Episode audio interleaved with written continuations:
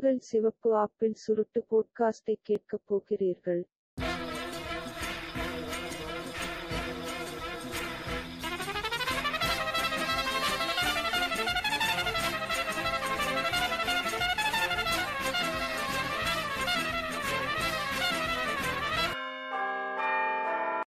எங்கள் உரையை நீங்கள் கேட்க முடிந்தால் சிவப்பு ஆப்பிள் சிகார் போட்காஸ்டுக்கு நீங்கள் கேட்கிறீர்கள். வணக்கம், நான் உங்கள் ரிக் டாக்டன். இன்னைக்கு என்னோட நண்பர்கள் ரெண்டு பேர் இணைஞ்சிருக்கோம், கிளிஃப் மற்றும் நால்டோ. வணக்கம் கிளிஃப். வணக்கம் நால்டோ. வணக்கம் ரிக் டாக்டன். வணக்கம் ரிக் டாக்டன். இப்போ வரப்போறவங்களுக்கு தான் பில்டப். மண்ணின் மைந்தர் நட்சு ப்ரோ இணைஞ்சிருக்காங்க. வணக்கம். வணக்கம் நட்சு. வணக்கம் நட்சு. வணக்கம் நட்சு. வணக்கம். வணக்கம். வணக்கம். வணக்கம். வணக்கம். தமிழ் மக்கள் அனைவருக்கும் இந்த ராஜ்மோகனின் அன்பான வணக்கங்கள். என் நெஞ்சில் குடியிருக்கும் அது அனில். அப்புறம் அனில் இங்க பாருங்க, அப்புறம் மொதல் பாட்காஸ்ட்லயே அனில் எல்லாம் வந்து அன்ஃபாலோ பண்ணிடுவாங்க பாத்துக்கோங்க. இப்படி எல்லாம் பேசுனீங்கன்னா நானே மொதல் ஒரு அனில் பிரதர், அப்புறம் தான் பிரதர் இதெல்லாம் அனில் ஸ்பாட்டட். சரி, இன்னைக்கு நம்ம என்ன பார்க்க போறோம்னா, மூட நம்பிக்கை, அதை சுற்றி புனையப்பட்டிருக்கும் அரசியல் மற்றும் பல ஓடுகள், அதை பற்றி தான் பேச போகிறோம். ஸோ வந்துட்டு நட்சோ பிரதர்கிட்ட வந்து கேட்போம். நான் வந்து இதை வந்து ஆரம்பத்துலேருந்து வரோம், நம்ம ஃபாலோ பண்ணுறதை பார்ப்போம். ஃபர்ஸ்ட்டு ஆரம்பத்துலேருந்து ஏன் மூட நம்பிக்கைகள் தோன்ற ஆரம்பிச்சிச்சு அப்படின்னு பார்ப்போம். அதுக்கப்புறம் நம்ம அந்த ஃபாலோ பண்ணதெல்லாம் நம்ம வந்து வரிசையாக போவோம். இப்போ மூட நம்பிக்கைகள் வந்து முழுதாக கடவுளை நம்பி வர்றதான் வந்து மூட நம்பிக்கையாக இருக்குது. சிலர் வந்து சிலர் பழக்கம், அதாவது திடீர்னு ஒன்று ஏதோ யதார்த்தமா பண்ணுவோம், அன்னைக்கு நாள் நல்லா இருக்கும். எவனோ ஒருத்தன் கழுத மூஞ்சில முழிச்சிருப்பான், அன்னைக்கு நாள் நல்லா இருக்கும், என்னை பார் யோகம் பண்ணணும்னு எல்லாத்தையும் மாட்ட சொல்லுவான். சரியா, அந்த மாதிரி வரும். ஸோ கடவுள்னு சொல்றது ஆரம்பத்துல ஒரு பயத்தையும் ஒரு ஆச்சரியத்தையும் வணங்க ஆரம்பிச்சான். ஒரு மனிதன் வந்து பயத்தையும் ஆச்சரியத்தையும், இது என்னடா இது, ஐயோ பயமா இருக்கு அப்படின்னு சொல்றதா வணங்க ஆரம்பிச்சான். அதுவே காலப்போக்குல வந்து கடவுளா மாறிச்சு. ஸோ இதுக்கு எப்போ உருவம் கொடுக்க ஆரம்பிச்சானா, மனிதன் வந்து ஒரு இடத்துல தங்க ஆரம்பிச்சோன்னே அவனுக்கு வந்து ஒரு செட் ஆஃப் ரூல்ஸ் வந்து தேவைப்பட்டுச்சு, ஒரு தலைவன் வந்து தேவைப்பட்டான். ஸோ அவங்களுக்குள்ளேயே ஒரு தலைவனை உருவாக்கி அந்த தலைவனை ஒரு செட் ஆஃப் ரூல்ஸ் வந்து போட சொன்னாங்க. ஸோ அப்போ ஆரம்பிச்சாங்க இந்த மாதிரி வேற்று வேற்று குழுக்கள் வந்து ஒவ்வொரு தலைவனா வந்து ஆரம்பிச்சிச்சு. இப்போ நம்ம எடுத்துக்கிட்டோம்னா, நம்ம முப்பாட்டன் முருகன் வந்து எந்த நிலத்தோட தலைவன் அப்படின்னு பார்த்தீங்கன்னா குறிஞ்சி நிலத்தோட தலைவன். அப்போ குறிஞ்சி நிலத்தில் இருக்கிற மக்கள் எல்லாருமே ஒரு தலைவனை தேர்ந்தெடுத்தாங்க, அது முப்பாட்டன் முருகனை வந்து எடுத்துக்கிட்டாங்க. அது இப்போ சீமானும் பிஜேபியும் சண்டை போட்டுருக்காங்க, அது வேற விஷயம். ஸோ இந்த மாதிரி இவங்க எடுத்துக்கிட்டு அவங்க ரூல்ஸ் போட்டுக்கிட்டாங்க. அந்த ரூல்ஸ் தான் இன்னைக்கு பைபிளாகவும் குரானாகவும் பகவத்கீதையாகவும் இன்னும் பல நூட்களாகவும் வந்து மாறுனுச்சு. அந்த தலைவனை தெய்வமாக்குனாங்க, அவங்கள ஃபாலோ பண்றவனை தொண்டனா மாத்தினாங்க, அந்த ஃபாலோ பண்றவங்களுக்கு ஒரு மதத்தோட பேரை வச்சாங்க. இப்படிதான் மதமும் கடவுளும் உருவாக ஆரம்பிச்சிச்சு. புரியுதா? இப்ப இதுக்கு ஒரு செட் ஆஃப் ரூல்ஸ் இருக்கும்போது தன்னுடைய தலைவனை, அதாவது தன்னுடைய கடவுளை போற்றுதலுக்கு சில விஷயங்கள் பண்ண வேண்டும். நம்ம இனத்தை காக்கணும்னா சில விஷயங்கள் பண்ணணும். அப்பதான் அந்த கடவுளை ஒட்டின கலாச்சாரங்கள் வந்து தோன்ற ஆரம்பிச்சிச்சு. அது காலப்போக்குல பல மூட நம்பிக்கைகளா தெரிய ஆரம்பிச்சிச்சு. அதுதான் இன்னைக்கு நமக்கு மூட நம்பிக்கைகளா இருக்குது. அதான் நட்சு ப்ரோ வேணுங்கிறது. பாருங்க, நன்றி நன்றி மதன் கௌரி, நன்றி. இது ஏதாச்சும் ஒரு விக்கிபீடியால எடுத்துக்காவியடா, நான் மீசி எடுத்துக்கிறேன். அவர்கள் வந்து ஹிஸ்டரி ஸ்டூடெண்டா இருக்கணும்னு நினைக்கிறேன். ஹிஸ்டரி எல்லாம் இல்ல, இது வந்து திரு மஞ்சை வசந்தன் அவர்கள் எழுதிய அர்த்தமற்ற இந்து மதம். இது வந்து எனக்கு ரொம்ப பிடிச்ச புத்தகம். பாகம் 1 பாகம் 2ன்னு 2 இருக்கும். அந்த புத்தகத்துல நம்ம கண்ணதாசன் ஓல்னு வடைஞ்சு எழுதிய அர்த்தம் உள்ள இந்து மதத்துக்கு மாற்று கருத்து பயங்கரமா வச்சிருப்பாரு ஒவ்வொன்றும். சரி, ஆனா இடைமறிக்கிறதுக்கு மன்னிக்கணும். இப்போ வந்துட்டு நான் வந்து நம்ம பாட்காஸ்டுக்கு சம்மந்தம் இல்லாததான், ஆனா அந்த இடத்துல நான் ரெஜிஸ்டர் பண்ணிக்கணும்னு விரும்புறேன். வந்துட்டு இப்போ என் வீடு வந்து பாத்தீங்கன்னா ஒரு 1ஆம் நம்பர் சங்கின. இப்போ நம்ம அர்ஜுன் சம்பத் சொன்னார் பாத்தீங்களா, அது வந்துட்டு பாபர் மசூதி வந்து அது மசூதி இல்ல, அது வெறும் ஸ்ட்ரக்சரு அப்படின்னு சொல்றப்போ ஆவுடையப்பன் வந்து கேட்டாரு, அப்போ கோயில் மட்டும் வெறும் ஸ்ட்ரக்சர் தானே அப்படின்னு கேட்டா, அது அந்த அவருக்கு பதில் வரல. கரெக்ட். பெப்பர் பேண்ட் இது பண்ணா கூட நம்ம கண்டுபிடிச்சிடலாம். சிரிச்சுக்கிட்டே மழுப்புவான் பாத்தீங்களா, ஸ்கிரீனுக்கு அந்த பக்கம் போய் அடிக்கணும் போல் இருக்கும். சொன்னே இங்க பாருங்க, பாபர் மசூதியை போய் வெறும் ஸ்ட்ரக்சருங்கிறான் அப்படின்னு சொன்னா, ஆமா அது வெறும் ஸ்ட்ரக்சர் தானே என் வீட்டுல ஒத்துக்கிறாங்க.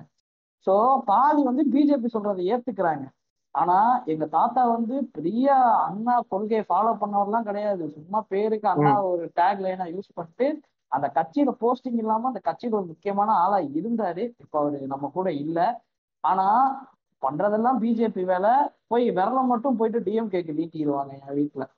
சோ இதெல்லாம் இவங்க வந்து பிஜேபி சப்போர்ட் பண்றாங்கன்னு இல்ல, இந்து மதத்தை அதான் சொல்ற, ஹிந்து மதத்தை அவங்க சப்போர்ட் பண்றாங்க. அது வந்து நம்ம இன்னைக்கு வந்து அதுக்கு பேர் வந்து பிஜேபி ஆர்எஸ்எஸ்ன்னு வச்சிருந்தாலும் ஆரம்பத்தில் இது வந்து ஒரு இந்துத்துவாத கொள்கை. அவங்க அந்த இந்துத்துவாத கொள்கையை ஃபாலோ பண்றாங்க. இந்துத்துவாத கொள்கையை காப்பாத்துறதுக்காண்டி ஆர்எஸ்எஸ் பிஜேபி வந்திருக்காங்க. அதனால சைலண்டா அவங்க ஆர்எஸ்எஸ் பிஜேபி சொல்றத கேக்குறாங்க. கங்கா சந்திரமுகியா மாறினா கங்கா சந்திரமுகியா இருந்தா கங்கா சந்திரமுகியாவே மாறிட்டா, அதே கதை தான். அப்படி சொல்றீங்க.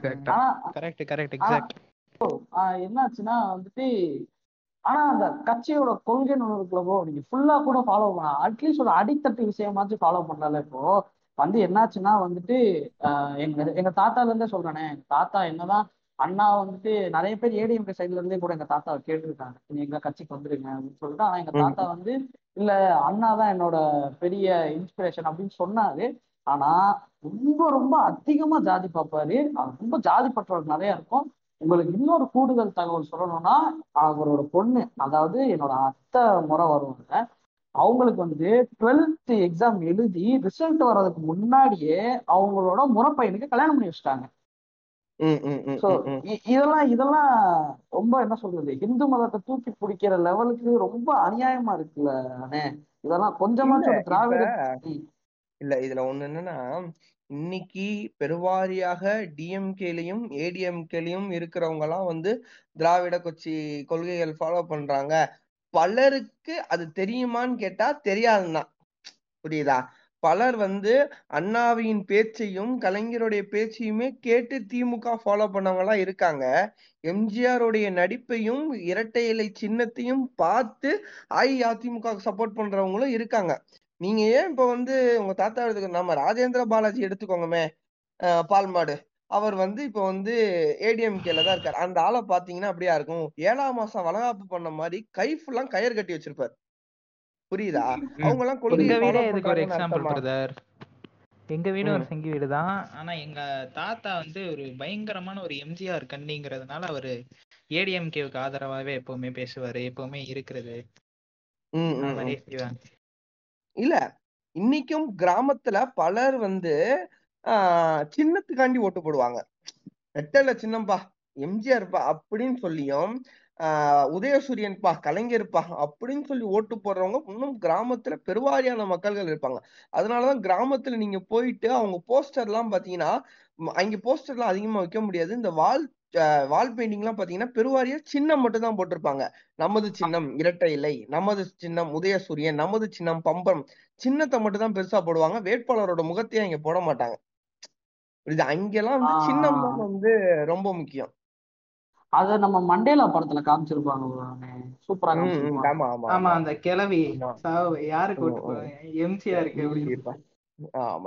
மூட நம்பிக்கைகள் அப்படின்னு சொன்னா, இப்ப வந்து இப்ப நான் தான் சொன்ன மாதிரி இந்த எண்ணெய் பார் யோகம் வரும் அப்படின்னு சொல்ற மூட நம்பிக்கை ஆகட்டும், வருஷம் வருஷம் திருவிழா நடத்துறது வந்து பல விஷயங்கள் எனக்கு அது ஒரு மூட நம்பிக்கையா வந்து படும்.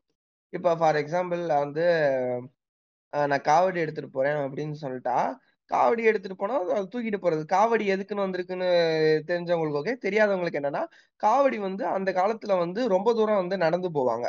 ஸோ ரொம்ப தூரம் நடந்து போறோம், போற வழியில இன்னைக்கு இருக்கிற மாதிரி ஸ்நாக்ஸ் கடைலாம் அங்கங்கே இருக்காது. ஸோ அவங்க வீட்டுல இருந்து சாப்பாடு கட்டி கொண்டு போவாங்க, 2 பக்கமும் கொண்டு போய் நடு வழியில போற வழியில சாப்பிட்டு அதை சாமியை பார்த்துட்டு திருப்பி ரிட்டர்ன் வருவாங்க. இதுதான் வந்து காவடியோட உண்மையான காரணம். ஆனா இன்னைக்கு காவடி வந்து அது ஒரு நேர்த்தி கடனா மாதிரி கொண்டு போகுது. இப்ப இதுல ஒரு எக்ஸ்ட்ரீமுக்கு போய் பறவை காவடி, தேர்காவடி அப்படின்னு சொல்லிட்டு உடம்பை வருத்தி கொண்டு பல காவடிகள் புதுசு புதுசா. நீங்க நம்ம மலேசியால தைப்பூசத்துல எல்லாம் பாத்தீங்கன்னா கிட்டத்தட்ட 75 கிலோ 80 கிலோவுக்கு மேல காவடியை தூக்கிட்டு படியில நடப்பாங்க. அந்த காவடியோட டிசைனுக்காண்டியே போட்டி போடுவாங்க, இது இப்படி இருக்கு அது அப்படி இருக்குன்னு. ஆனா அதோட காரணம் என்ன, காவடியோட காரணம் என்னன்னே அவங்களுக்கு அந்த இடத்துல மிஸ் ஆகுது. அந்த மாதிரி தீ மிதிப்பது, அழகு குத்துவது, அழகு குத்துவதெல்லாம் ஒரு ஒரு ஒரு எக்ஸ்ட்ரீம் லெவலுக்கு போயிட்டு இது பண்றதெல்லாம் எனக்கு ஆக சிறந்த மூட நம்பிக்கைகள்லாம் எனக்கு தெரியும். ஆனா அழகு குத்துறத பத்தி பேசுறப்போ நான் இது பண்ணணும், இடைமணிக்கணும் ஆல்டோ. அப்போ என்னாச்சுன்னா நான் ஸ்கூல் போயிட்டு இருந்த டயத்துல ஆட்டோல நான் கூட்டி போவாங்க. அப்போ என்னாச்சுன்னா அப்போ நான் ஏற்கனவே லேட்டு, அப்போ கூட நான் சாமி நம்பிக்கை மேலதான் இருந்தேன். அப்போ பாத்தீங்கன்னா முதுகுல எல்லாம் வேல் குத்திட்டு அப்படியே சர்க்கஸ் காட்டுற மாதிரி தொங்க விட்டுருப்பாங்கண்ணே. அப்படியே அதை தள்ளிட்டு போயிட்டு சாமிக்காக பண்றாங்க சாமிக்காக பண்றாங்க அப்படின்லாம் சொல்லிக்குவாங்க. இதெல்லாம் முட்டாள்தனமா இல்லைன்னு எனக்கு ஸ்டார்டிங்ல தோண பட்டுச்சு. ஆனா வீட்டுல வந்தோடனே என்னத்தையும் சொல்லி சமாளிச்சாங்க. அதனால நானும் அமைதியா இருந்துக்கிட்டேன். நீங்க தான் சொல்ல வந்தீங்க, இல்லைன்னா சோறு போட மாட்டாங்க. இல்லை இவ்வளோ கஷ்டப்பட்டு எதுக்கு அந்த அப்படி உடலை வருத்திக்கிட்டு எதுக்கு அதை கூப்பிடணும் கும்பிடணும்? இல்ல என்னைக்குமே என்னன்னா மனித சமூகம் என்னன்னா ஒரு தோல்வி பட்டாலும் சரி ஒரு வெற்றி அடைந்தாலும் சரி தன் மீது அதை சுமத்தி கொள்ள மாட்டான். இன்னைக்கு நான் வெற்றி அடைஞ்சிட்டேன்டா, இவ்வளவு நான் செஞ்சுட்டேன்டா, நான் இவ்வளவு தூங்காம கொல்லாம உழைச்சு நான் செஞ்சேன்டா அப்படின்னு அவன் ஒத்துக்கவே மாட்டான். ரெண்டே விஷயம், ஒண்ணு லக்குன்னு சொல்லுவான் இல்ல கடவுள்னு சொல்லிடுவான். ரெண்டாவது இங்க தோத்துட்டான்னு வச்சுக்கோங்கமே, சார் கடவுள் என்னை காப்பாத்தலப்பா, கடவுள் என்னை கைவிட்டாருப்பா அப்படிதான் சொல்லுவானே தவிர்த்து தன் மீது உள்ள இயலாமையோ இல்ல தன் மீது உள்ள வெற்றியவோ என்னைக்குமே அவன் சொல்ல மாட்டான். அது என்னைக்கு சொல்றானோ அன்னைக்கு எல்லாருமே ஏத்திஸ்டா மாறிடுவாங்க. அவன் அவனோட வச்சுக்கிட்டா சரி, எனக்கு கடவுள் அருள் இருந்துச்சு அதனால நான் ஜெயிச்சிட்டேன், நான் சாமி எனக்கு கருணை காட்டல அதனால நான் தோத்துட்டேன்னு அவன் சொல்லிக்கிட்டா சரி. இது எதுக்கு பிரதர் நம்மகிட்ட சொல்லிட்டு இருக்காங்க, நீ இன்னைக்கு சாமியை கும்பிடலடா? இல்ல இல்ல இப்ப நம்முடைய சமூகம் அப்படிப்பட்ட ஒரு சமூகம். ஒரு குழந்தை பிறந்துருச்சுன்னா பிறந்த அதுக்கு சொல்லி கொடுக்கும் போதே என்னன்னா ஒரு கொஞ்சம் ஒரு 2-3 மாசத்துலயே அந்த குழந்தை நம்ம சொல்ற ஆக்ஷன் எல்லாம் சொன்னுச்சுன்னா பாரு சாமி இருக்கு பாரு கையெடுத்து கும்பிடு, சாமி இருக்கு பாரு கையெடுத்து கும்பிடு, சாமி கண்ணை குத்திர அப்படின்னு சொல்லி ஒரு இறைவன் ஒரு கடவுள்னு ஒருத்தர் இருக்காரு அப்படின்னு சொல்லி அவருக்கு வளர்த்து வளர்த்து அந்த குழந்தைக்கு சின்ன வயசுல இருந்தே விநாயகர் கதையும் முருகன் கதையும் பார்வதி கதையும் இங்க புளோரிடாவை எடுத்துட்டீங்கன்னா அழகர் கதையும் இப்படி சொல்லி சொல்லி வளர்த்து அவனோட சொசைட்டியே அப்படித்தான் அவனை வளர்க்குது. என்னைக்கு அவன் வளர்ந்து வெளியே இப்ப நானுமே அந்த மாதிரி ஒரு சொசைட்டில தான் வளர்ந்து இன்னைக்கு நான் நான் இப்பயும் அடிக்கடி நான் இது கர்வமா சொல்றேன்னா கூட வச்சுக்கலாம். ஆனாலுமே எனக்கு இன்னைக்கு இவ்வளவு பெரிய பகுத்தறிவு வந்ததுக்கு காரணம், பகுத்தறிவு இருக்காது இல்ல, ஆனா எனக்கு இருந்த அந்த கொஞ்சம் பெர்சன்டேஜான அறிவுக்கு காரணம் நான் படிச்ச புத்தகங்கள் தான். அதுல எந்த ஒரு மாற்று கருத்தும் கிடையாது. ஆனா இன்னைக்கு பலர் அந்த புத்தகங்களை படிக்காம ஏத்திஸ்ட்ன்னு சொல்லிட்டு அரையும் குறையுமா நான் ஒரு ஏத்திஸ்ட், கடவுளை மறுத்தாலே நான் ஏத்திஸ்ட் அப்படின்னு சொல்லிட்டு ஏத்திஸ்ட ஒரு ஃபேஷன் டேர்மா பலர் யூஸ் பண்ணிக்கிட்டு இருக்காங்க. பலர் இந்த கடவுள் நம்பிக்கைகளை முங்கிட்டு இன்னமும் இந்த மூட பழக்க வழக்கங்களை ஃபாலோ பண்ணிக்கிட்டு தான் இருக்காங்க.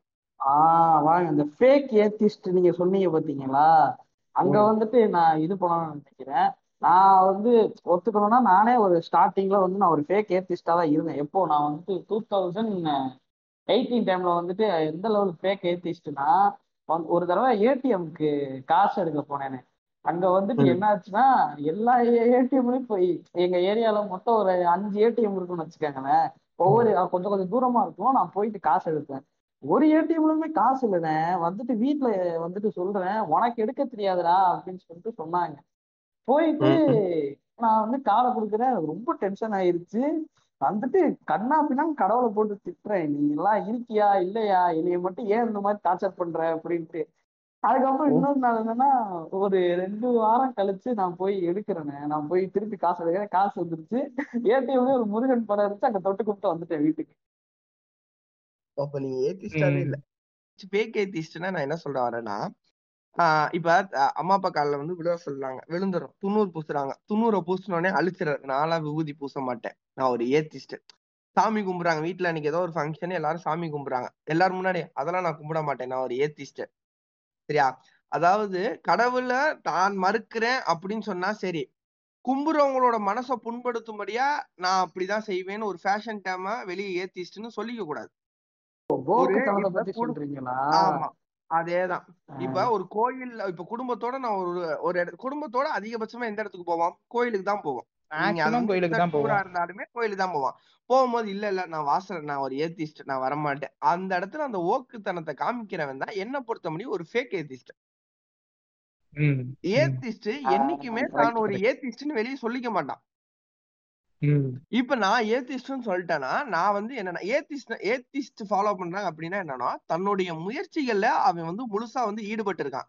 நான் இன்னைக்கு எனக்கு இப்ப நான் ஒரு பிசினஸ் பண்றேன், நாளைக்கு எனக்கு அந்த பிசினஸ்ல 10 ரூபா லாபம் வந்துச்சுன்னா அது என்னுடைய இதுன்னு நான் சொல்லுவேன். அதனால நான் காலையில விபூதியோ சந்தனமோ பூசாமலாம் நான் போக மாட்டேன். எனக்கு அது பழக்கம் இருக்கு, நான் பூசிட்டு போறேன். அதுக்காண்டி நான் ஏத்திசம் இல்லைன்னு யாரும் சொல்ல முடியாது என்னால. அதுதான் என்னை பொறுத்த முடியும் ஒரு ஃபேக் ஏத்திஸ்டா நான் வந்து வச்சிருக்கேன். இப்ப கடவுள் நம்பிக்கைங்கிறது வந்து நமக்கு ஒரு தேவை இருந்தாதானே இந்த இடத்துக்கு வந்து அந்த நம்பிக்கை வருது. இப்ப நமக்கு இப்ப ரிக்குக்கு நடந்த கதையை பத்தி பார்த்தோம்னா அந்த இடத்துக்கு அவருக்கு காசு வரணும்னே கடவுள் மேல அந்த கோபம் வந்தது. அதே காசு வந்த உடனே கடவுள் வந்து தேடுறாரு. ரெண்டு விஷயம் அந்த இடத்துல. ஒண்ணு, அந்த 5 ATM ஒர்க் ஆயிருக்காது, பணம் இருந்திருக்காது, சரியா? இல்லைன்னா அந்த ஏடிஎம்ல சரியா வந்து ரிக் வந்து கார்டை வந்து கொடுத்துருக்க மாட்டாரு. இந்த ரெண்டு விஷயம் தான் அந்த இடத்துல நடக்கும். அந்த இடத்துல முருகன் போட்டோ போட்டு இல்லைன்னா இவங்க கேஷ் லோட் பண்ணாம இருக்காங்க. அந்த போட்டோல முருகன் இருக்கிறதுனால முருகன் கையில இருந்து அந்த ஏடிஎம் குள்ள கேஷ் வந்திருக்க போறது கிடையாது. எவனோ ஒருத்தன் கேஷ் ஏத்துனா மட்டும்தான் அந்த இடத்துல கேஷ் வந்திருக்கும், சரியா? அதுதான் சொல்றேன். இந்த இடத்துல நம்மளோட இயலாமையை வந்து நம்ம வந்து கடவுள் மேல பழிச்சுக்கிறோம், அவ்வளவுதான். என்னன்னா நீங்களே வீட்டுல இருக்கிற மாதிரியே சொல்றீங்க. கண்டிப்பா நம்ம நல்லாதானே காடை சரி எல்லாமே பண்ண. நான் சொல்றேன், நான் ஒரு பாசிபிலிட்டி இருக்குன்னு சொல்றேன். காசு இருந்திருக்காது, மிஷின் ஃபால்ட் இருக்கு, உங்க மேல தப்பு இல்ல. சரிங்க, சரி புண்படுத்திட்டே இருக்கீங்க. நீங்க சொல்லுங்க ரிக்கு, உங்க வீட்டுல வந்து ஃபாலோ பண்ணப்படுற மூட நம்பிக்கைகள்ல நீங்க காண்டான அந்த சம்பவங்களை சொல்லுங்க. நிறைய இருக்கும், சொல்லுங்க. இட்லி மேட்டர்ல இருந்து ஸ்டார்ட் பண்ணுங்க ரிக்கு. என்னாச்சுன்னா வந்துட்டு நானுமே ஒரு புளோரிடா காலம் தான். அங்க வந்துட்டு என்னாச்சுன்னா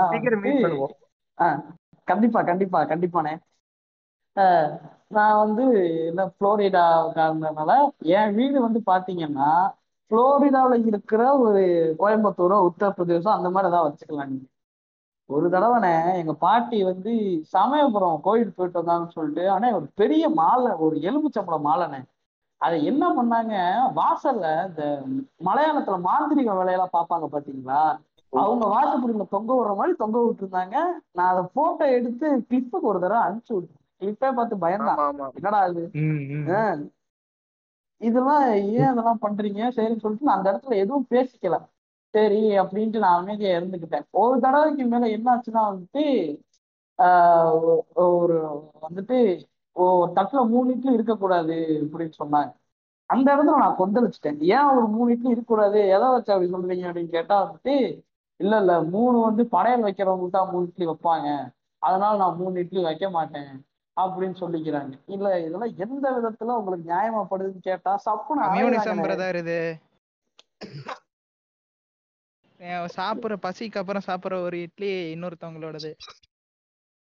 சேட் லைஃப் ப்ரோ. அந்த நேரத்துல ரிக்குக்கு இருந்த பசிக்கு வந்து அவர் தட்டோட சாப்பிட்டுருப்பாரு. ஆனா எனக்கு என்ன இல்லைன்னு ஒரு 4-5 பேரோட உட்காந்து சாப்பிடுறோம். ஒரு பசிங்கிறப்போ ஒரு 4 இட்லியே ஒரு தட்டுல வச்சீங்கன்னா ஒரு மலை மாதிரி இருக்கும் இல்லைங்களா. அப்ப வந்துட்டு கொஞ்சம் நல்லா எடுத்து வைக்கணும் அப்படின்னு சொல்லிட்டு என்ன பண்ணிட்டேன், சரி 3 இட்லியா இருந்து ஸ்டார்ட் பண்ணுவோம் அப்படின்னா பணக்கு எடுத்து வச்சுட்டாங்க. எப்படி இருக்கும் கொஞ்சம் நினைச்சு பாருங்க. எனக்கு உங்க வீட்டுல பிடிச்சது வந்து இந்த தேங்காய் எண்ணெயில விலை கேத்துனா கடன் பிரச்சனை வராதுன்னு நாங்க பாத்தீங்களா. அங்க நிக்கிறாரு உங்க அப்பா. அண்ணே அண்ணே இதெல்லாம் என்னன்னா தேங்காய்ல இல்ல இல்ல தேங்காய்ல வந்து ஏத்துனா கடன் பிரச்சனை வராதுன்னு சொல்லிட்டு அந்த மாதிரி ஒவ்வொரு எண்ணெயிலயும் இருக்கு. அதனாலதான் தீபத்துல என்ன சொல்றேன், தீபம் ஆயில் என்னன்னா 5 எண்ணெயும் சேர்த்து கொடுப்பாங்க. அப்படிங்களா? ஆமா, பஞ்சகச்ச விளக்கெண்ணெய் இல்லையாது. தீபம்ல விளக்கேத்துற என்னன்னு இருக்கு, பஞ்சகச்ச எண்ணெயும் என்னமோ சொல்லுவாங்க. 5 எண்ணெய் சேர்ந்துருக்கும். ஆமனுக்கு என்ன தேங்காய் எண்ணெய், நல்லெண்ணெய், ஆமா நல்லெண்ணெய், அப்புறம் நிறைய எண்ணெய் சேர்ந்துருக்கும். 5-6 எண்ணெய் சேர்ந்துருக்கும். அப்படியெல்லாம் விளக்கு இருக்கு. ஒரே விளக்கு தான் எத்தனை எல்லா தொலையும் போயிடும். அப்படின்னா எதுக்கு கஷ்டப்பட்டு இவ்வளவு வேலை பண்ணணும்னு சொல்லு. விளக்கு பாட்டில் ஒவ்வொன்னா வாங்கி வடிவேலு மாதிரி எலுமிச்சம்பழத்தை புழிஞ்சு புழிஞ்சு பின்னாடியே ஏத்திக்கிட்டே இருந்தோம்னா எல்லா பிரச்சனையும் போயிரும்ல. ஆனா இது வந்து எங்க அப்பாக்கு யார் எந்த சாமியாரோ இல்ல வழிமுறையாவோ எல்லாம் சொல்லல. ஒரு சில கூடுகள் இந்த அங்கிள்ஸ் எல்லாம் இந்த ஷேர் சாட் எல்லாம் உட்காந்துக்கிட்டதான் ஷேர் பண்ணி விடுவானுங்க பாத்தீங்களா. காலங்காலத்துல இருந்து சூரிய நமஸ்காரம் பண்ணீங்கன்னா சுகப்பிரசவம் பிறக்கும், தேங்காய் எண்ணெயில போட்டீங்கன்னா கடன் வளர்க்கும், குடிச்சா கொரோனா போயிரும், லெமன் ஜூஸ் குடிச்சா கொரோனா போகாது, லெமன் ஜூஸ மூக்குல விட்டாதான் கொரோனா போகும். What is this? இப்போ ஒருத்தர் சொன்னார் மாதிரி ஜெய் ஜெய் கொரோனா தேவி ஒரு 3 தடவை சான் பண்ணுங்க, கொரோனா கொரோனா அழிஞ்சு விடும், உங்க பக்கத்துல இருக்கிற கொரோனா வைரஸ் எல்லாமே அழிஞ்சிடும், கொரோனா தேவி காவடி எடுங்க பிரான்ஸ். சோ நான் டெட்டா யூஸ் பண்றேன், சோ கொரோனா வராது. நீங்க டிவி பாக்க டெட்டா யூஸ் பண்ணா கொரோனா வராது. அன்னிய நாட்டு கைக்கூலியே, அன்னிய நாட்டு கைக்கூலியே, நீ வந்து டெட்டாலை ப்ரொமோட் செய்யறாயா? Anti Indian. நான் திமுகவுக்கு சப்போர்ட் பண்றேன்னு சொல்றாங்க, அவங்களே எனக்கு இன்னும் ஸ்பான்சர் பண்ணாம இருக்காங்க. உனக்கு டெட்டால் பாத்தோம்னே ஸ்பான்சர் பண்ணிடுவாங்க. ஆனா என்னண்ணே ஒரு திமுகன்ற இருந்து ஒரு டென்சி வாங்கிக்கலானே. என்னப்பா நான் வாங்கி இருப்பாரு, நிறைய வாங்கி இருப்பாரு. ஒரு டென்சி வாங்கிட்டீங்களானே? டென்சியலா வாங்கல, நான் மகாபலிபுரம் பக்கத்துல ஒரு ரெசார்ட் வாங்கியிருக்கேன். நானும் கால் ஜான்சன் சேர்ந்து எனக்கு 2 ரெசார்ட் வாங்கி கொடுத்துருக்காங்க. அதுக்கப்புறம் ஸ்டாலின் வேற எதுவும் வேணுமான்னு கேட்டிருக்காரு. நான் அந்த பென்ஸ் ஒண்ணு கேட்டிருக்கேன், அது கொஞ்சம் பிரச்சனையா இருக்குன்னு சொல்லியிருக்காரு, சீக்கிரம் வாங்கி தரேன்னு. இப்ப நம்ம பேசிட்டு இருக்க டைம்லயே நட்ச மொபைலுக்கு நோட்டிபிகேஷன் வந்திருக்கும், டென்சி கிரெடிட்டட் இன் யுவர் அக்கவுண்ட்னு. நான் அதான் சொல்றேன், இங்க பாருங்க ரூபாயா வாங்கினா நிறைய பிரச்சனை, இன்கம் டாக்ஸ் பிரச்சனை, அந்த மாதிரி நிறைய பிரச்சனைகள் இருக்கும். என்னால அவ்வளவு டென்சி எல்லாம் வந்து மறைக்க முடியாது. அதனாலதான் ரெசார்ட்டாவும் ஆடி காராவும் வாங்கிட்டு வர சொல்லிட்டேன், ஆடி பென்ஸ் எல்லாம் வாங்கிட்டு வர சொல்லிட்டேன். அவ்வளவு டென்சி இந்த இந்த இந்த மாசத்துக்கு உண்டான இந்த 5 டேஸ்க்கு உண்டான இன்வெஸ்ட்மெண்ட் தான் இந்த ஒரு ரெசார்ட். 5 டேஸ்க்கு எனக்கு புது புது ரெசார்ட் வாங்கி தரேன்னு சொல்லியிருக்காங்க. அதுக்கப்புறம் அவ்வளவுதான். சைக்கிள் அந்த மாதிரிதான் அப்படியே நட்ஸு பிரதர் வந்துட்டு இந்த சர்க்கார் பிஜிஎம் போட்டு இறங்குவான். நான் காபி குடிக்கிறேன், காபி குடிச்சிட்டு ஆப்பிள் சாப்பிட்றதுக்கே சிம்லால பிளைட்ல போயிட்டு தான் சாப்பிடலாம்லாம் பிளான் போட்டிருக்கேன். அந்த அளவுக்கு டிஎம்கே எனக்கு பவர் கொடுத்துருக்காங்க. இது கூட தெரியாம பேசுனீங்க பாத்தீங்களா? இதை கேட்டுக்கொண்டிருக்கோம் டிஎம்கே நண்பர்கள், நாங்க நட்ஸோ மாதிரி ஆடி காரு பென்ஸ் ரெசார்ட் எல்லாம் கேட்கல, ஒரு பைக் வாங்கி கொடுத்தா போதும். நன்றி. ஆனா எனக்கு பைக் கூட வேணானே, இந்த கோயம்புத்தூர்ல இருந்து ஒரு விடுதலை கிடைச்சா போதும்னே. Sorry guys, I am very sorry. Sorry sorry sorry for your loss. ஒரு நாள் கேக்குற உங்களுக்கே இப்படி இருக்கே. அன்னைக்கா போன் பண்ணி எதோ சொல்லிட்டு கட் பண்ணிட்டாங்க, என்ன சொன்னானே தெரியல. உங்க வீட்டுல ஃபாலோ பண்ணப்பட்டு உங்களுக்கு காண்டாவுற ஒரு சில மூட நம்பிக்கைகள். எங்கள் வீட்டில் வந்து இந்த மாதிரி தேங்காய் எண்ணெயில் விளக்கேற்றினா கடன் பிரச்சனை வராது, இதெல்லாம் இப்படிலாம் இவ்வளோ கேவலமானலாம் சொல்ல மாட்டாங்க. ஆனால் எங்கள் வீட்டில் வந்து ரொம்ப ஸ்ட்ரிக்டாக கடைப்பிடிக்கிறது வந்து இந்த சனிக்கிழமை நான்வெஜ் சாப்பிடக்கூடாது அப்படின்றது. ஒரு தடவை கேரளாவுக்கு போயிட்டோம் பிரதர், அங்கே இருக்கிறது பூரா மத்தியானம் வந்து 3:30 ஆயிருச்சு. நான் சின்ன பையன் அப்போ, பசிக்குது எங்கேயுமே வெஜ் ஹோட்டல்லன்னு சொல்லிட்டு, அது ஒரு கிராம மாதிரி இருந்துச்சு. அது வெஜிடேரியன் எங்க பார்த்தாலும் பீஃப் வாத்துன்னு தான் இருக்கே தவிர எங்கேயும் வெஜிடேரியன் இல்லை. 5 மணி வரைக்கும் காய போட்டே இருந்தாங்க. அது ஒரு சனிக்கிழமை, அதனால சிட்டிக்கு வந்து ஒரு வெஜ் ஹோட்டல்ல போய் சாப்பிட்டோம். இந்த அளவுக்கு வந்து அதை ஸ்ட்ரிக்டா கடைபிடிக்கிறாங்க, ஏன்னு தெரியல. கொடுமையிலும் கொடுமை, கேரளாவில் வெஜிடேரியன் சாப்பிடுறது அதுலயும் கொடுமை. ஆமா பிரதர். ஐயோ எனக்குமே என்னன்னா, நான் 12th முடியுமே வந்து இங்கதான் படிச்சிருந்தேன், புளோரிடாவில படிச்சிருந்தேன், வீட்டுல தங்கிதான் படிச்சிருந்தேன். அதனால உங்களை மாதிரி எனக்கு வந்து செவ்வாய் வெள்ளி சனி அப்புறம் வந்து பிரதோஷம் அமாவாசை போன்ற நாட்களில் வந்து பியூர் வெஜிடேரியன். நாங்க வந்து எங்களுக்கு வந்து பௌர்ணமி அமாவாசை பிரதோஷம் சதுர்த்தி மிச்ச நாள் எதையுமே பார்க்காம வாங்கி கொடுத்துருவாங்க. இந்த சனிக்கிழமை மட்டும் இப்படி பண்ணுவாங்க.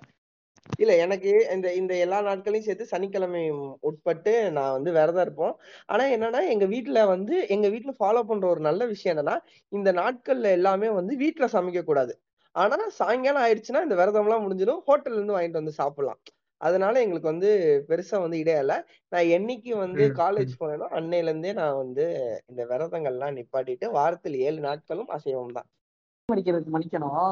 அது நச்சுறேன். நீங்க சொன்னீங்கல்ல, அது வந்துட்டு சாயங்காலம் ஆனா ஹோட்டல் போய் சாப்பிடுவேன் அப்படின்னு சொல்லிட்டு. ஆமா ஆமா இந்த இடத்துல வந்துட்டு நம்ம கார்ல் ஜான்சன் ஐயா ஒருத்தரை கூப்பிட்டு ஸ்டார்ட் பண்ணுவார் பார்த்தீங்களா உங்க பாட்காஸ்ட, அழகு முத்துக்கோன். ஆமா ஆமா ஆமா இன்னொரு ஒரு ஓடல் இருக்குன்னு, அது என்னன்னா வந்துட்டு நம்ம அழகு முத்துக்கோன் வகையறாவை சேர்ந்தவங்க எல்லாம் என்ன பண்ணுவாங்கன்னா பால்ல வந்து உப்பு போடக்கூடாதான். அப்ப வந்துட்டு என்னாச்சுன்னா பால்ல உப்பு போடக்கூடாதான். இல்லங்க அதான் வந்துட்டு இப்போ வந்து பாஸ்தா பண்ணுவாங்க, அப்போ வந்து இந்த ஒயிட் சாஸ் பண்றப்போ வந்து பாலுல இந்த உப்பு இந்த வெண்ணெயெல்லாம் போட்டுதான் ஒரு மாதிரி கலக்கி அந்த ஒயிட் சாஸ் ரெடி பண்ணுவாங்க. நான் ஒரு ஹோட்டல் மேனேஜ்மெண்ட் மாணவன் ஐயா. அப்ப வந்துட்டு இதெல்லாம் பண்ணிட்டு இருக்கோம், பால்ல உப்பு போட்டீங்கன்னா மாடுக்கு கடுக்கும் அப்படிங்குவாங்க. சரி, பாலுக்கு உப்பு போட்டு கடுக்கும்னு சொல்றீங்களே, பால்ல அது திரையும் அதனால அது கடுக்கும் அப்படின்னு சொல்லலாம். சரி, திரைய வச்சதான பன்னீர்லாம் எடுக்கிறாங்க, அதை மட்டும் வெளுத்து வாங்குறீங்களே அப்படின்னு கேட்டா என் தம்பி சொல்றான், அது வந்து எப்படின்னே சமைக்க நம்மளுக்கு முழு பாவமும் போயிருனே, அவ சாப்பிட நமக்கு ஒன்றும் வராதுன்னு. இப்ப ஹைலைட் என்னன்னா, அந்த ஹோட்டல் வச்சிருக்கிறவரு எங்க அப்பாவுக்கு தெரிஞ்சவரு, அவரும் அழகு முத்துக்கோன் வகையறா தான். சமைக்கிறவர் அந்த செஃப் வந்து கண்ணுக்கு மனுஷனா தெரியல, அவர் செத்தா சாவட்டும், நம்ம வந்து ஜாலியா இருந்தா போதும். பூசணிக்கால ஓட்ட போட்டு குத்துனாலும் நம்ம பூசணிக்காவை குத்துனாலும் வலிக்கிறது என்னமோ நமக்கு தானே. அதானே. இப்ப நான் கிரிஞ்சாவோட சொல்லட்டுமா? சேலையில முள்ளு போட்டாலும் முள்ளு மேல சேலை போட்டாலும் பாதிப்பெறவும் சேலைக்குதான. நீங்க தானே கொங்கு நாட்டுல இருந்து வரீங்க. ஆமா, அவரே கன்ஃபார்ம் ஆச்சு, கன்ஃபார்ம் ஆச்சு. அந்த ஊருக்கு இப்படித்தான் ஆள்லாம் தேவைப்படும்.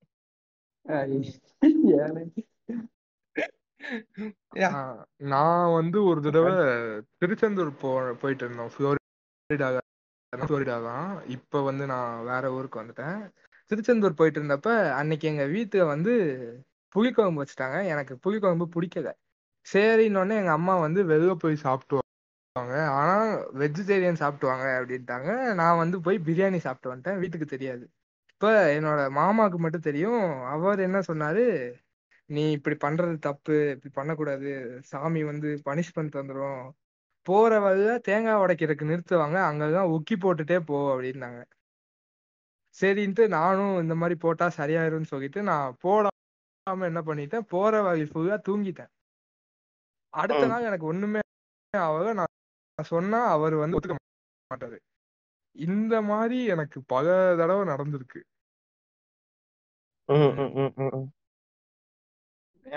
என்ன பிரதர் ஆக போகுது இது? பிரியாணி சாப்பிட்டதுக்கெல்லாமா? எங்க அப்ப நான் சின்ன பையன். சரி, ஓகே, அடுத்து கேள்விக்கு போயிருக்கான். இப்ப வந்து இந்த மூட நம்பிக்கைக்குதான் பின்னாடி ஒரு காரணம் இருந்திருக்கும்னு நீங்க நினைக்கிறீங்களா? இப்பதான் இங்கதான் நான் பத்மபிரியா அக்காடி பேசுறேன்னு நினைக்கிறேன். நம்ம முன்னோர்கள் ஒன்னும் முட்டாள் இல்லைங்க. எந்த விஷயத்தானாலும் 4-5 காரணம் பின்னாடி வந்து வச்சிருப்பாங்கங்க. அப்படின்னு சவுக்கு சவுக்கு போறதுக்கெல்லாம் வந்து அந்த அக்கானாலதான் முடியும், என்னால வந்து முடியாது. சரியா? ஜென்ரல் அந்த அக்கா தான் அதுல ஸ்பெஷாலிட்டி. ஆமா அண்ணே, ஜென்ரலா நான் சொல்லல. இப்ப அண்ணே, நியாயமா அந்த அக்கா நாம் தமிழர்ல சேர்ந்து இருக்கணும்னே. சும்மா எனக்கு தெரிஞ்ச அந்த அக்கா நூலுங்கிற ஒரு காரணத்துக்காகதான் நம்ம ஆண்டவர்கிட்ட நாம் தமிழர்ல இல்ல நாம் தமிழர்ல சேர்ந்து இருந்தோம்னா அக்காவுக்கு வந்து நம்ம சீமானோட ஃபாலோவர்ஸ் அதிகம் டிக்டாக்ல. புரியுதா? ஓஹோ.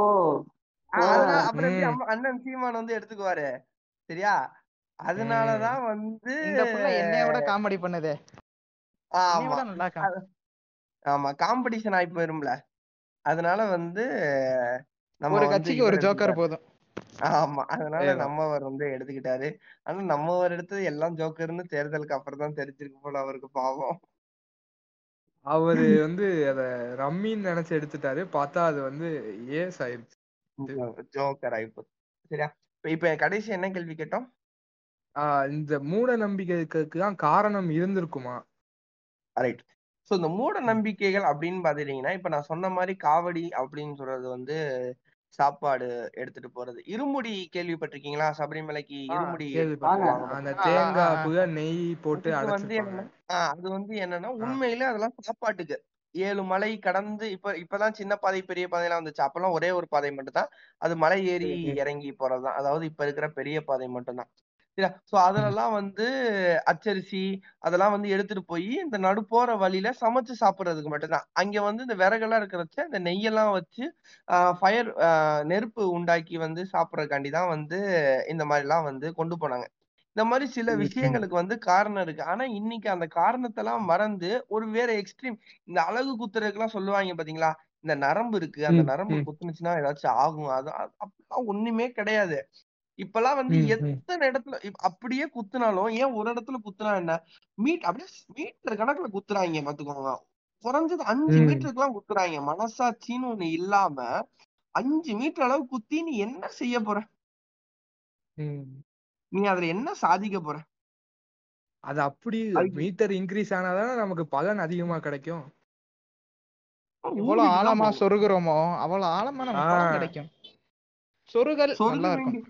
சொருக வேண்டிய இடத்துல சொருகி இருந்தா கிடைக்க வேண்டியது கிடைச்சிருக்கும். சரியா, சம்பந்தமே இல்லாம சொருகி வந்து எனக்கு பலன் கிடைக்கும் அப்படின்னு சொல்றதெல்லாம் வந்து பலன் தராத சொல்லுதான் நான் சொல்லுவேன். பாத்தீங்களா மக்களே, இது டபுள் மீனிங் இல்ல. நான் என்னைக்குமே சிங்கிள் மீனிங்ல தான்ப்பா சொல்லுவேன். கேக்குறவங்க கேட்டு டபுள் மீனிங் இருந்தா, நட்சு நான் ஆல்ரெடி சொன்ன மாதிரிதான், நட்சு is innocent boy, he doesn't know anything. நம்ம கால் ஜான்சன் என்ன ரீசெண்டா சொன்னாங்க அந்த லவ் பாட்காஸ்ட்ல வந்துட்டு, அது வந்துட்டு நல்லவங்களை கூட நம்பிடலாம், இன்னும் இது கெட்டவங்களை கூட நம்பிடலாம், இன்னசென்ட்டான கெட்டவங்களை தான் நம்ப முடியாது அப்படின்னு சொல்லுவாங்க. இல்ல இல்ல, நான் அது கால் ஜான்சன் சும்மா அவர் லெவன்ல இருக்கிறதுனால நம்ம இப்ப இன்னைக்கு கூட பாட்காஸ்டுக்கு வராத காரணம் அவரோட கேர்ள் ஃப்ரெண்டுக்கு வந்து இன்னைக்கு பிரசவ வலி, அதனாலதான் சரி சொல்லிட்டு அவர் வந்து அட்டெண்ட் பண்ணல. வேணா பர்சனலா போய் கேட்டுக்கோங்க. உண்மையிலேதான் கால் ஜான்சன் அப்பா வாங்க போறாரு. நீங்க வேணும்னா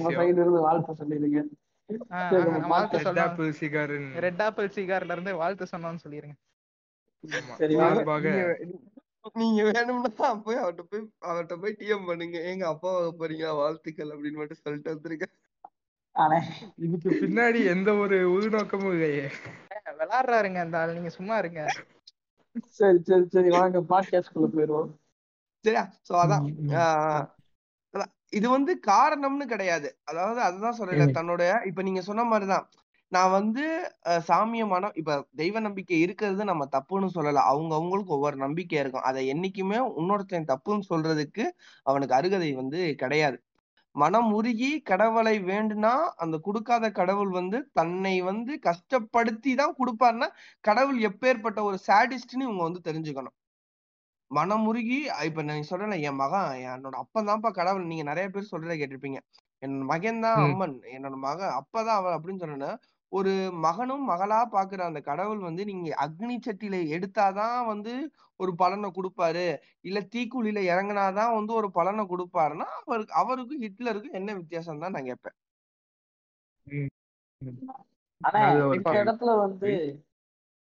ஆனா இந்த இடத்துல வந்து இப்போ நம்ம சாமி வந்து இந்த முன்னோர்களா சொல்றீங்கல்ல, அப்ப வந்து என் வீடு வந்து நான் ஏற்கனவே சொன்ன மாதிரிதான் பெரிய சங்கியா இருந்த டைம்ல வந்து நான் அடிக்கடி கொந்தளிச்சு அது என்ன மாதிரி இருக்கும்னு ரொம்ப டிஸ்கிரிமினேஷனா இருக்குண்ணே. அப்போ வந்துட்டு நான் என்ன பண்ணிட்டேன்னா கொந்தளிச்சு, சரி சாமி வந்துட்டு என்ன பண்ணுவாங்கன்னா, சரி நீ மற்ற சாமியை கூட கும்பிடாத குலசாமியை கும்பிடு அப்படின்னாங்க. ஏன் எது கும்பிடணும் கேட்டப்போ வந்துட்டு அவங்கதான் அவங்க முன்னோர்கள் அப்படின்னு சொன்னாங்க. இப்போ இந்த இடத்துல வந்து நான் ஒரு லெவலுக்கு மேல என்னாச்சுன்னா, நான் இப்போ ஏத்திசம் பேசுறேன் கடவுள் இல்லை ஜாதின்னு சொன்னேன்னா, என் பாட்டி மட்டும் இல்லை என் சொந்தக்காரங்க எல்லாரோட மைண்டு எங்க போகுதுன்னா, பிற்காலத்துல ஜாதி விட்டு ஜாதி கல்யாணம் பண்ணுவான் அப்படின்ற ரேஞ்சுக்கு வந்துடுறாங்க. அந்த டயத்துல என் தம்பி வந்து என்ன சொன்னா, இல்ல அதுக்கு லாய்க்கில்ல நமக்கு தான் தெரியும்.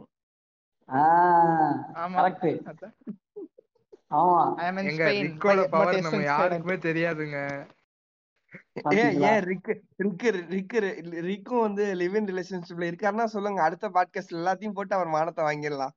இவன் மானத்துல வாங்குறேட்டு ஒரு 2 வருஷத்துக்கு பாத்தீங்கன்னா ரிக்கு வந்து ஒரு விவின் குள்ள போற அளவுக்கு டெவலப் ஆயிருப்பாரு. ஏன்னா ரிக்கு வந்து 4th ஸ்டாண்டர்ட்ல ஆரம்பிச்சிட்டாரு இந்த ரோமியோ வேலைய. என்னுடைய காதல் கதை மாதிரியா கரெக்ட். நீ அம்மா கேக்குற அதெல்லாம் நெஞ்சமெல்லாம் ஒரே புண்ணா இருக்குப்பா அப்படி சொல்ற மாதிரி. I mean Spain but S is silent. இப்ப நம்ம கடைசியா என்ன சொல்லிட்டு இருந்தோம்? ரொம்ப போயிட்டு இருந்தப்ப வந்து என் வீட்டுல சொன்னாங்க, குலசாமியை கும்பிடு, மத்த சாமியை கூட நம்பாம குலசாமியை நம்ப புரியுறாங்க. ஏன் எதை வச்சு நான் என்ன பண்ணுவேன் இல்ல, இப்ப இந்த குலசாமி அப்படின்னு சொல்றது என்னன்னா மோஸ்ட்லி வந்து நாட்டார் குல தெய்வங்கள் தான் வந்து குலசாமியாக வந்து கும்பிடப்படுகிறது. அதே மாதிரி எனக்கு மணிக்கணும். ஆனா இப்போ நீங்க ஏதாச்சும் ஒரு பார்ப்பனர் எடுத்துக்கங்களேன், அவெல்லாம் போயிட்டு ஒரு தடவை ஒரு நாட்டார் தெய்வத்தையோ ஒரு கருப்பண சாமியோ ஒரு ஐயனாரையோ போய் கும்பிட மாட்டான். அது ஏன்னா இப்படி புரியல எனக்கு. இப்போ இப்போ பார்ப்பனர்கள் வந்து எப்பவுமே வந்து ஒரு அந்த பெருமாள் இல்லைன்னா சிவன் இவங்க ரெண்டு பேர்த்தையும் தானே கும்பிடுறாங்க. இவங்க அந்த மாதிரி நாட்டார் தெய்வங்களான ஐயனாறு கருப்பசாமி இவங்களெல்லாம் ஏன் கும்பிடுறது இல்லைன்னு கேட்கிறாப்புல. இல்ல இப்ப என்னன்னா இது இது இது வந்து என்னன்னா நம்ம வந்து திராவிடர்கள் இருக்கும்போது ஆரியர்கள் உள்ள வர்றதுக்கு வந்து போர் மூலமா எவ்வளவோ முயற்சிகள் செஞ்சாங்க. ஆனா நம்ம கிட்ட வந்து அது வந்து செட் ஆகல அப்படின்னு சொல்லும் போது அவங்க நெக்ஸ்ட் எடுத்த கையில் எடுத்ததுதான் வந்து பண்பாடு பண்பாடு படையெடுப்பு. சரியா? ஸோ நம்ம கிட்ட வந்து சமரசம் பேச ஆரம்பிச்சாங்க. நீ வந்து உன்னோட தெய்வங்களை எனக்கு கொடு, என்னோட தெய்வங்களை நீ எடுத்துக்கோ அப்படின்னு சொல்றாங்க. அதாவது ஒரு ஒரு குலத்துக்கு மட்டுமே உண்டான ஒரு கடவுளை எடுத்துட்டு ஒரு வேர்ல்டு ஃபேமஸ் ஆக்குறாங்க. பாத்துக்கோ, ஒரு சின்ன ஷார்ட் ஃபிலிம் எடுக்கிறாங்க. நீ எனக்கு இந்த அமௌண்ட்டை தான், நான் உனக்கு வந்து ஒரு பெரிய மூவி ஃபங்க்ஷன்ல வந்து உன்னோட ஃபிலிமை வந்து நான் டெலிகாஸ்ட் பண்றேன் அப்படின்னு சொன்னா நம்ம உடனே என்ன செய்வோம்? சரின்னு சொல்லுவோமா இல்லையா? அந்த மாதிரி சரின்னு சொல்லிட்டு தன் இறைவன் அப்படின்னு சொல்றதா வந்து இது மாத்திக்கிட்டாங்க, பண்டை மாற்று முறையில மாத்திக்கிட்டாங்க. அப்பதான் முருகன் வந்து சுப்பிரமணியராகவும் ருத்ரன் வந்து சிவனாகவும் மாறிக்கிட்டாங்க. ஐயனார் வந்து சாஸ்தாவாக மாறிக்கிட்டார். புரியுதா? ஆமா, ஐயனார் தான் ஐயப்பன். இப்ப சாஸ்தாலாம் ஐயப்பன், இதுதான் நம்மளோட ஐயனார் தான். சரியா? அதை எடுத்துக்கிட்டு அவங்களோட ஸ்டாண்டர்டுக்கு ஏத்தாப்புல அந்த சாமியை மாத்திக்கிட்டு நீங்க சாமியை கும்பிடுறாங்க. ஐயனார் தான் ஐயப்பன் இப்ப சொன்னீங்கல்ல. ஆமா, ஐயனார் தான் ஐயப்பன், ஐயனார் தான் சாஸ்தா. இப்ப பாருங்களேன், ஐயனாருக்கு போயிட்டு நல்லா சிக்கன் மட்டன் சரக்கு சுருட்டெல்லாம் போயிட்டு படை வைப்பானுங்க. ஐயப்பனுக்கு போகும்போது மட்டும் ஒரு மாசம் விரதம் இருக்க சொல்லி ஏத்தாலேயே இருப்பாங்க வீட்டுல. இப்ப இப்ப நம்ம கிட்ட இருந்து வந்து இத வாங்குறான், நம்ம கிட்ட இருந்து கறியை வாங்கிக்கிறான். ஒரு எக்ஸாம்பிளுக்கு நான் வச்சுக்கிறேன், நம்ம கிட்ட வந்து கறியை 700 ரூபாய்க்கு வாங்கி அவன் அதை மட்டன் சுக்கா செஞ்சு 1500 ரூபாய்க்கு விற்கிறான். புரியுதா? நம்ம வந்து அந்த இடத்துல கேள்வி கேட்க மாட்டோம், அதை வாங்கிட்டு போயிடும். அதே மாதிரிதான் நம்ம கிட்ட ஒரு கடவுளை வாங்கி அவன் அவன் இஷ்டத்துக்கு சேஞ்ச் பண்ணி அதுக்கு ஒரு செட் ஆஃப் ரூலை போட்டு ஃபாலோ பண்றான். அததான் நம்ம ஃபாலோ பண்றோம். சரியா? ஐயனார சாஸ்தாவா மாத்தி அவருக்கு ஒரு பூனலை போட்டு அவருக்கு ஒரு கதையை வச்சு விஷ்ணுவும் சிவனன் மூலமா பிறந்ததுதான் ஐயப்பன்னு கதையை போட்டா கார்த்திகை மாசத்துல மெஜாரிட்டியான பீப்புள் மாலையை போட்டு ஒரு வருஷம் 48 நாள் விரதம் இருந்து போகதான் செய்யறாங்க. வந்து ரேங்கிங் தான் இருக்கு. இத்தனை தடவை போனா வந்து குருசாமி அந்த ரேஞ்ச் எல்லாம் இருக்கு. அதுதான் அதெல்லாம் வந்து எப்படின்னா நம்ம சதுரங்க வேட்டை மாதிரி. நீ வந்து கஷ்டப்படுறேன் அப்படின்னு சொன்ன அவனோட ஆசையை தூண்டு. அப்படிதான் நீ 18 வருஷம் போ. நான் சொல்றேன் இல்ல, நான் இவ்வளவு ஏத்தி 9 வருஷம் போயிருக்கேன். நான் சபரிமலைக்கு 9 வருஷம் போயிருக்கேன். எப்பயுமே போகதான் செய்வேன். என் வீட்டுல எங்க அப்பா எங்க அண்ணன் எல்லாரும் ஃபேமிலியா கூப்பிடுறாங்கன்னா நம்புறேன்னா நம்பலையோ அவங்களோட ஹாப்பினஸ் காண்டி போறேன். இந்த இடத்துல எனக்கு கடவுள் நம்பிக்கையோ அவங்க ஹாப்பினஸான்னு பார்த்தேன்னா எனக்கு அவங்க ஹாப்பினஸ் தான் அந்த இடத்துல முக்கியம். அதானே இப்போ நம்ம பாட்காஸ்ட் ரெக்கார்ட் பண்றோம்ல, இந்த நேரத்துல நான் பட்டை ஒரு ஏத்திஸ்டா இருந்தாலுமே நான் ஒரு பட்டை அடிச்சுட்டு தான் வந்துட்டு நான் பாட்காஸ்ட் ரெக்கார்ட் பண்றேன். ஏன்னா மண்டையில நீர் பொறுத்து இருக்கு, வேற வழி இல்லை. அதனால மண்டையில இது விபூதி பூசிட்டு பட்டை அடிச்சுதான் உட்காந்து பேசிட்டு இருக்கிறேன். ஐயா ஐயா சிவகார்த்திகேயனையா நீங்களா? நான் உங்களுக்கு சொல்லலாம் நினைச்சேன் பிரதர், நம்ம விட்டு பிள்ளைன்னு. இல்ல இல்ல, நான் அந்த ஃபர்ஸ்ட் சொன்னேன் பாத்தீங்களா, ஃபேக் ஏத்திஸ்ட் அப்படின்னு சொல்றது. எப்பயுமே நம்மள சுத்தி இருக்கிறவங்க, நம்ம ஏத்திஸ்ட்னா என்னது? மனுஷனை நம்பு, மனுஷனோட சந்தோஷத்தை நம்பு. அதேதான், ஃபேமிலியோட சந்தோஷம் தான் நமக்கு முக்கியம். நம்ம ஒண்ணும் அந்த இடத்துல தன்னோட ஓக்குத்தனதுக்கான சபரிமலை ஐயா நான் வரமாட்டேன் அப்படின்னு என்னால சொல்ல முடியாது. சரியா?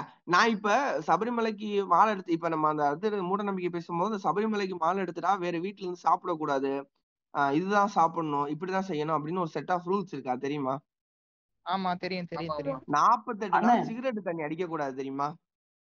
அண்ணா எங்க வீட்ல பண்ண கூடாது. இன்னைக்கு கார்த்திகை மாசம் ஆயிடுச்சுன்னா டாஸ்மார்க்ல போய் பாருங்க எத்தனை பேரு மாலைய போட்டுட்டு சிகரெட் தண்ணியுமா அடிச்சுக்கிட்டு இருக்காங்க தெரியுமா? அண்ணா அண்ணா வந்துட்டு கண்டிப்பா கண்டிப்பா பாருங்க சிகரெட் அட்லீஸ்ட் தண்ணி அடிக்கலாம், சிகரெட் அடிக்காம இருக்கவே முடியாது அவங்கனால. எங்க வீட்டுல அதிகமா பழனிக்கு மாலை போடுவாங்க. நான் பாத்திருக்கேன் பழனியில வந்து கும்பிட்டு முடிச்சுட்டு அப்படியே வண்டியை ஒயின் சாப்பிடுறவங்க எல்லாம் பாத்திருக்கேன். ஆனா மாலை போட்டிருக்கிறப்பவே வந்து குடிக்கிறவங்கள இப்ப நீங்க சொல்லிதான் அதெல்லாம் நிறைய பேர் இருக்காங்க சரியா? நான் பழனிக்குமே 4 வருஷம் போயிருக்கேன். இப்ப போறதுல நான் சின்ன வயசுல இருக்கும்போது 4 வருஷம் புளோரிடாவில இருந்து பழனிக்கு கிட்டத்தட்ட 230 கிலோமீட்டர் சம்திங் நடந்து போவோம். 4 நாள் ஆகும், 4 நாள் ஆகும் நடந்து போவோம். அதுலயும் என்னன்னா நடந்து போறவங்களுக்குமே இந்த சிபாரிசு இருக்கிறவங்களுக்கு எல்லாம் விஐபி தரிசனம், மித்தவங்களுக்கு எல்லாம் சாதா தரிசனம் எல்லாம் கிடைக்குது பழனியில, புரியுதா? அதெல்லாம் வந்து அதெல்லாம் பேச ஆரம்பிச்சோம்னா அது ஒரு தனி பாட்காஸ்ட்லயே பேசலாம். எப்படி விஐபி தரிசனத்துக்கெல்லாம் சாமி போகுது, சாமி எப்படி வந்து காசு இருக்கிறவங்களுக்கு ஒரு மாதிரியும் காசு இல்லாதவங்களுக்கு ஒரு மாதிரியும் எப்படி வந்து அருள் புரியுது அப்படிலாம் அதெல்லாம் உட்காந்து சாமியா அப்படிங்கிற அந்த கேள்வி. ஆமா, அடுத்த மூட நம்பிக்கை அப்படின்னு ரொம்ப பெருவாரியா நிறைய பேரை பாதிக்கிற விஷயம் என்னன்னா ஜாதகம். இதா இது மேபி உங்க டாபிக்ல இருக்கான்னு தெரியல, ஆனா அதை பத்தி நான் கண்டிப்பா வந்து பேசணும். முக்கியமா இன்னைக்கு பலரின் வாழ்க்கையில விளையாடுவது வந்து ஜாதகம் சரியா? இது வந்து நம்ம அர்த்தமற்ற இந்து மதத்துல பாகம் 2ல வந்து மஞ்சை வசந்தன் வந்து சொல்லியிருப்பாரு. ஜாதகம் அப்படின்னு சொல்றது என்னன்னா ஒருத்தவனோட பிறக்கிற டைம் தான் சரியா? இந்த டைம்ல பிறக்கும் போது அவனோட கிரக திசைகள் எப்படி இருக்கு அப்படின்னு சொல்றதை பொறுத்துதான் வந்து ஜாதகம் அமையும் அப்படின்னு சொல்றாங்க. சயின்ஸ் படி ஒரு நிமிஷத்துக்கும் ஒரு செகண்டுக்கே 100,000கணக்கான குழந்தைகள் வந்து அந்த இடத்துல வந்து பிறக்குது.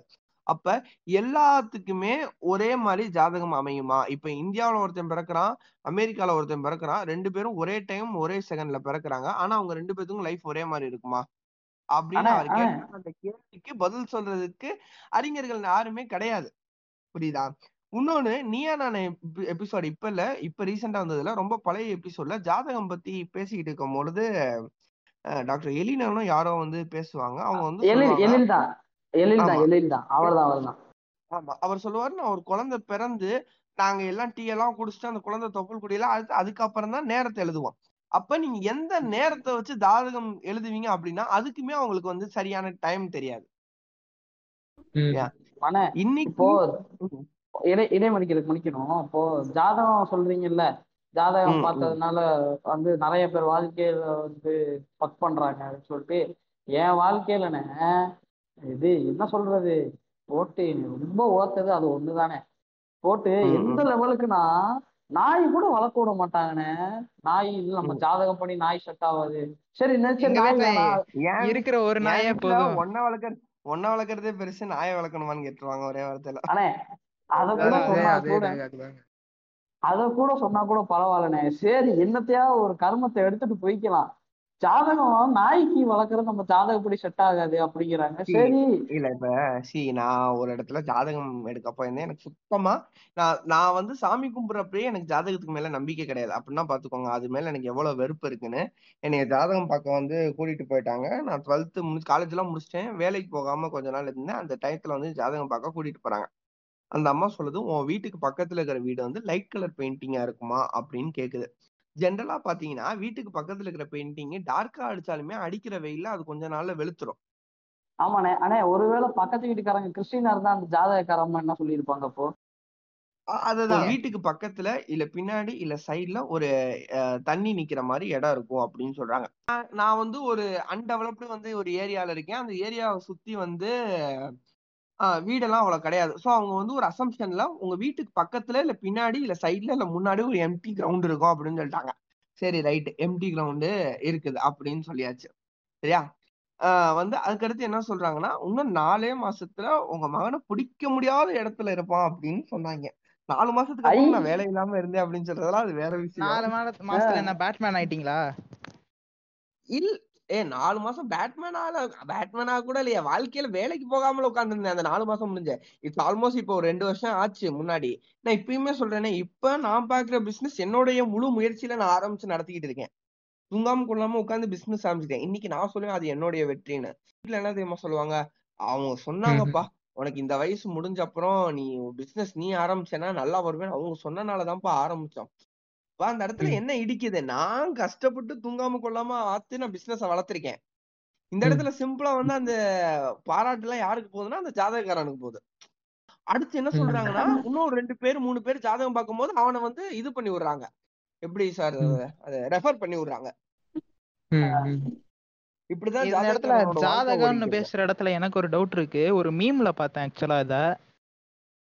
அப்போ வந்து நம்ம கஷ்டம் இருக்கிற நேரத்துல ஜாதகத்தை வந்து ஜோசியர்கிட்ட கொண்டு போய் காட்டுறோம். அவர் வந்து ஆமாப்பா உனக்கு டைம் சரியில்லை கட்டான் கிட்டான் பார்த்து சொல்லுவாங்க.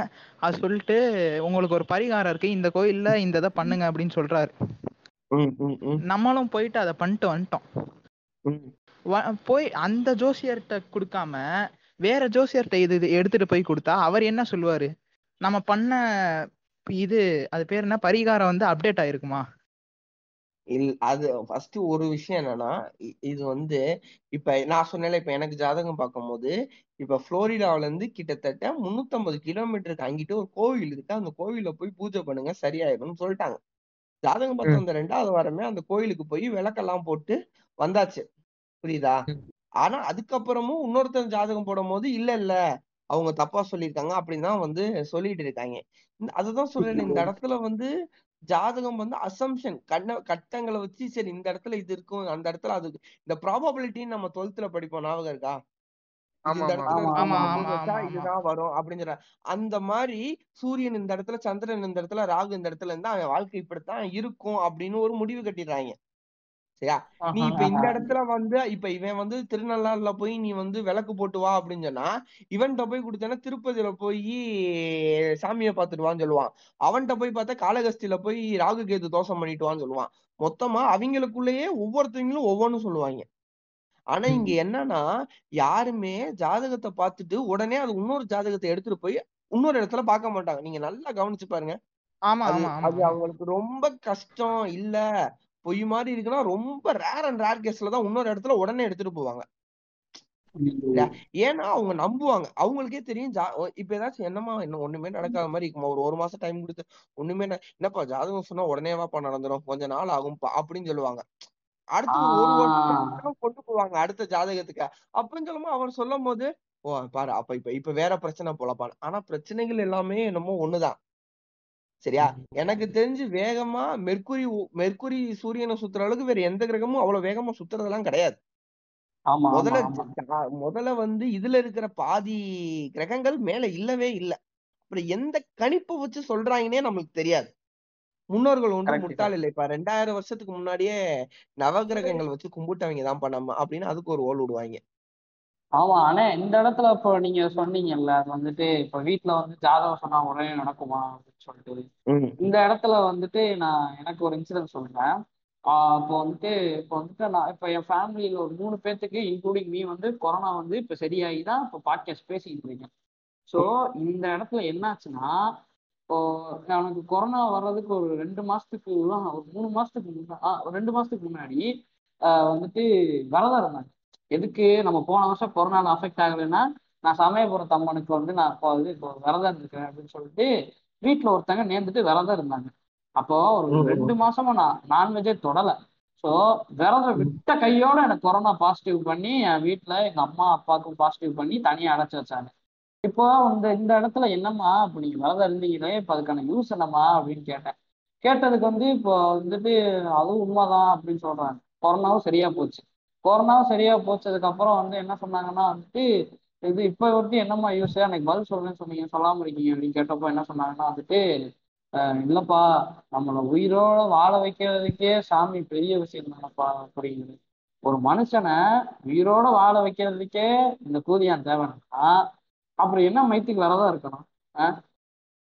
இல்ல இப்ப இது நீங்க சொல்லிட்டு இருக்கும் போதுதான் என்னன்னா என்னுடைய குடும்பத்திற்கு வந்து ஃபர்ஸ்ட் வேவ்லயே வந்து கொரோனா வந்துச்சு. அதாவது போன வருஷம் ஜூன்லயே கொரோனா வந்துச்சு. எனக்கு, என்னோட ம் ம் அம்மாவுக்கு, ம் அப்பாவுக்கு, 3 பேத்துக்கும் கொரோனா வந்துருச்சு.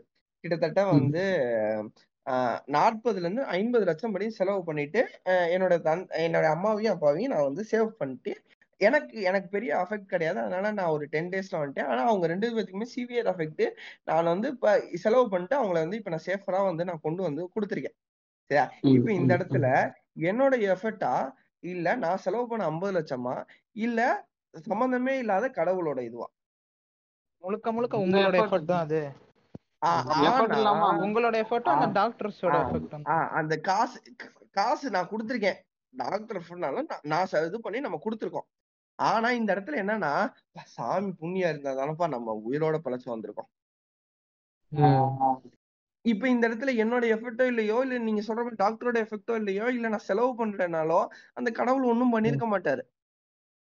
ம் இந்த ம். கல்யாண பத்திரிகை எல்லாம் பாத்தீங்கன்னா ஓம் இல்ல கருப்பணசாமி துணை, ஓம் ராக்காய் துணை இப்படிலாம் போடுவானுங்க. ஆனா ஒரு சாமி கூட கல்யாண செலவுக்கோ இல்ல மொய் பணத்துக்கோ எதுவும் பண்ணாது. ம். அதுக்கு செலவு பண்ணாம இருந்தா சரிதான். கடவுளோட அனுகிரகம் இருந்ததுனால தான் பொழைச்சேன்னு சொன்னாங்கன்னா, கடவுளோட அனுகிரகம் இருந்துச்சுன்னா எதுக்கு கொரோனா வந்துச்சா? இல்ல இப்ப இந்த சமயபுர அம்மன் பத்தி பேசிட்டு இருந்தீங்க நண்பர் ஒருத்தர். ஆமா ஆஹ் சமயபுர அம்மன்ல, நீங்க சமயபுரம் அம்மன் மாதிரி மடப்புறம்ல இருக்கு, சமயபுரத்துல இருக்கு. நீங்க நல்லா கவனிச்சு பாத்தீங்கன்னா தெரிஞ்சிருக்கும், மிளகா அரைச்சு போடுறது அப்படின்னு சொல்லிட்டு ஒண்ணு இருக்கும். நீங்க கவனிச்சிருந்தீங்கன்னா தெரியாது. அதெல்லாம் பயங்கரமான மூட நம்பிக்கையின் உச்சம் அதெல்லாம். சரியா? இப்போ ம் உங்களோட பொருட்கள் ஒண்ணு திருடு போயிருச்சுன்னா, நீங்க அதாவது விலை உயர்ந்த பொருட்களோ இல்ல உங்களுக்கு ரொம்ப நெருக்கமான பொருட்களோ திருட்டு போயிருச்சுன்னா, நீங்க இந்த 2 கோயில்லையும் அவங்கள யாருன்னு உங்களுக்கு தெரியாது. ஆனா நீங்க மிளகா அரைக்கணும். அவங்கள நினைச்சு நீங்க மிளகா அரைச்சு அதை அம்மனோட நெஞ்சில நெஞ்சிலையோ இல்ல கால்லயோ இல்ல தலையிலயோ வைப்பாங்க. அது எங்க வைப்பாங்கன்னா எனக்கு தெரியாது, நான் ஏன்னா அந்த கோயிலுக்கு போனதே கிடையாதுன்றதுக்கும். So ம் வச்சா அந்த திருடுனவனோட உடம்பெல்லாம் எரிஞ்சு அம்மன்ட்ட ஆட்டோமேட்டிக்கா நிப்பாங்களா? சரியா? இதெல்லாம் ம் ம். இந்த மஞ்சள் பொருள் இந்த ஆ? அந்த திருட்டு போன பொருள் என்னாச்சு? அது வ- அது அது அவரை தேடி வருமா? இது பெரிய ஓலா இருக்கே. இருந்தா எதுக்கு போலீஸ்? இதுல என்னன்னா, நான் என்ன சொல்ல வரேன்னா, அந்த மிளகா ம் 1 கிலோ மிளகாவாச்சும் வாங்கணும். 1 கிலோ வாங்கணும், ம் 2 கிலோவாச்சும் வாங்கணும். 2 கிலோ மிளகாய் இன்னைக்கு 60 70, 60 ரூபா நான் கம்மி சொல்றேன், ஒரு 100 120ன்னு வச்சுக்கோங்க. அதை அரைக்கிறதுக்கு ஒரு 300 400. அதை அரைச்சு அந்த பேஸ்ட் எடுத்து சாமி கிட்ட, வெறும் பேஸ்ட் மட்டும் எடுத்துட்டு வர முடியாது, மாலை பூவு சேலை இதெல்லாம் வாங்கிட்டு வரணும். அதுக்கு ஒரு 1000 ரூபா செலவாகும். வர்றதுக்கு இவ்வளோ டிராவல் செலவு, எக்ஸ்பென்சஸ் இருக்கு. வர்றதுக்கு டிராவல் எக்ஸ்பென்ஸ், இதெல்லாம் செலவு பண்ணி அரைச்சு அந்த திருடனை கண்டுபிடிக்கணுமா? அதுக்கு என்ன பொருட்கள் காணாம போயிருக்கோ அதை போலீஸ்ல சொல்லலாம், போலீஸ் கண்டுபிடிக்க போறாங்க. ஆனா போலீஸ் கண்டுபிடிச்சாலும் கடவுள் மேலதானே இது பண்ணுவாங்க. ஆமா, கடவுள் அதேதான். புண்ணியம்பா நமக்கு திருப்பி கிடைச்சிருச்சு அப்படின்னு. அதுதான் இப்ப நான் ஃபர்ஸ்ட் சொன்னதுதான். என்னைக்கு மனிதன் தன்னோட இயலாமையோ இல்ல தன்னோட வெற்றியோ பாராட்ட தெரியாம கடவுள்கிட்ட போறானோ, அன்னைக்கு அவனை சுத்தி அந்த மூட நம்பிக்கைகள் வந்துடும். ம். இப்ப நட்சோ நம்ம இந்த மிளகா இந்த மேட்டர் சொல்லும்போது எனக்கு ஒரு ஞாபகம் வருது. நம்ம ஊர்ல பல வருஷமாவே சிக்கன் பாக்ஸ அம்மை போட்டிருக்குன்னு தான் சொல்லுவாங்க. நம்ம ஊர் நான் புளோரிடா மாரியம்மன் கோயில பாத்தீங்கன்னா எப்பவுமே இந்த மேட்டர் நடந்துட்டு இருக்கும். என் தம்பிக்கு சிக்கன் பாக்ஸ் வந்தப்பையும் இந்த மாதிரி தான் பண்ணாங்க. புளோரிடான்னு இல்ல, மொத்த தமிழ்நாட்டிலயுமே சிக்கன் பாக்ஸ் வந்தா அது அப்படித்தான். சரியா? அதேதான். அதுக்கு காரணம் என்னன்னா, ஆரம்பத்துல வந்த மீல்சஸ், அதுக்கு முன்னாடி வந்த பிளேக், இதெல்லாம் அப்ப அவங்களோட டாக்டர்ஸ் கிடையாது. இன்னைக்கு இப்ப நம்மளுக்கு இத நான் ஒரு நண்பர்கிட்ட பேசிட்டு இருக்கும் போதுதான் நான் சொல்லிட்டு இருந்தாங்க, இன்னைக்கு நம்ம கொரோனா வந்திருக்கு அப்படின்னு சொல்லும் போது, கொரோனாவுக்கு ஒரு கடவுளோட காரணம் சொல்லல, அதுக்கு ஒரு கொரோனா தீவின்னு ஒரு செலை வச்சிருக்கோம், அது வேற விஷயம். ஆனா நீங்க சொல்ற மாதிரி சிக்கன் பாக்ஸுக்கு ஸ்மால் பாக்ஸுக்கு இருந்த மாதிரி அதை நம்ம ஒரு கடவுளா வரல, இது ஒரு மனிதனோட தப்புன்னு புரிஞ்சுக்கிட்டோம். ஆனா அப்ப ம். அது அவங்களுக்கு புரிஞ்சுக்க முடியல. நான் சொல்றேன்ல, ஒரு பயமோ ஒரு ஆச்சரியமோ தான் கடவுளா தொடங்குறதுக்கு நம்ம ஆரம்பிச்சோம். அப்போ உடம்புல கொப்பளம் கொப்பளமா வந்தப்போ ஒரு பயம் வந்தது. அந்த பயம் தான் ம். அம்மன் இறங்கியிருக்காப்பா, அம்மன் கோவத்துல இறங்கியிருக்காப்பா அப்படின்னு சொல்லிட்டு அந்த ஒரு நோய்க்கு கடவுளின் உருவத்தை கொடுக்க ஆரம்பிச்சாங்க. புரியுதா? அம்மைக்கு நிறைய பேர் இருந்ததுக்கு மிக முக்கியமான காரணம் என்னன்னா, நல்லா நீங்க கவனிச்சு பார்த்தீங்கன்னா, அம்மா போட்டுச்சுன்னா வெளி மருந்து சாப்பிடக்கூடாதுன்னு சொல்லிடுவாங்க. இங்கிலீஷ் மருந்து சாப்பிடக்கூடாதுன்னு சொல்லிடுவாங்க, ஊசி போடக்கூடாதுன்னு சொல்லிடுவாங்க. அதனாலயே பலர் அம்மை வந்து அதிகமான காய்ச்சல்ல வந்து இறந்து போனாங்க. அதுக்கப்புறம் பல்வேறு நடவடிக்கையின் காரணமாக அம்மைஞ்சது ஒரு நோயின்னு சொல்லி அதுக்கு தடுப்பூசி போட ஆரம்பிச்சிச்சு. இன்னைக்கு சின்ன குழந்தையில இருந்தே தடுப்பூசி போட வச்சது. இந்த chicken pox, small pox, measles போன்ற நோய்களை தடுத்ததுக்கு இந்த தடுப்பூசி தான் இன்னைக்கு காரணம். இந்த இந்த பொள்ளாச்சியில கூட ஒரு கோயில் இருக்கும், மாசாணி அம்மன் கோயில்னு சொல்லிட்டு. இந்த அம்மன் படுத்திருப்பாங்க, அது அந்த இதை கும்பிட்டா எந்த நோயும் சரியாகும், கை கால் வலி எல்லாம் சரியாகும்னு சொல்லுவாங்க. அவங்களுக்கே பாவம் உடம்புலன்னு படுத்திருக்காங்க.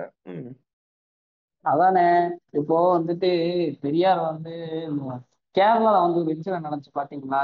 தலித்ஸை வந்து ஒரு கோயில் இருக்கிற தெருக்குள்ள போக விடாம பெரியார் வந்து அந்த இடத்துல முன்னப்போ ஒரு யாகம்லாம் நடத்தினாங்க.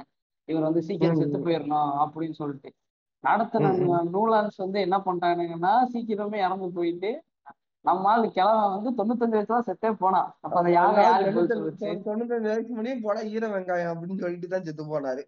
அதத்தான் இந்த இடத்துல வந்து தான் சாபம் கொடுத்தா நடந்துரும், கருணாக்கு இருந்தா சாபம் வந்துடும், அதெல்லாம் நடந்துடும் அப்படின்னு ஒரு மூட இப்ப அதெல்லாம் ஒரு சின்ன காமெடியாவே கொண்டு வந்து ஆரம்பிச்சிட்டாங்க.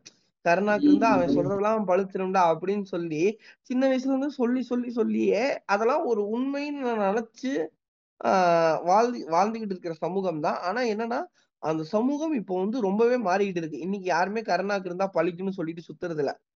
அவங்க இன்னொன்னு சொல்லுவாங்களே பிரதர், டிரான்ஸ்ஜெண்டர் பீப்புள் வந்து அவங்க சாப்பிட்டா பழிக்கும்னு சொல்லுவாங்க.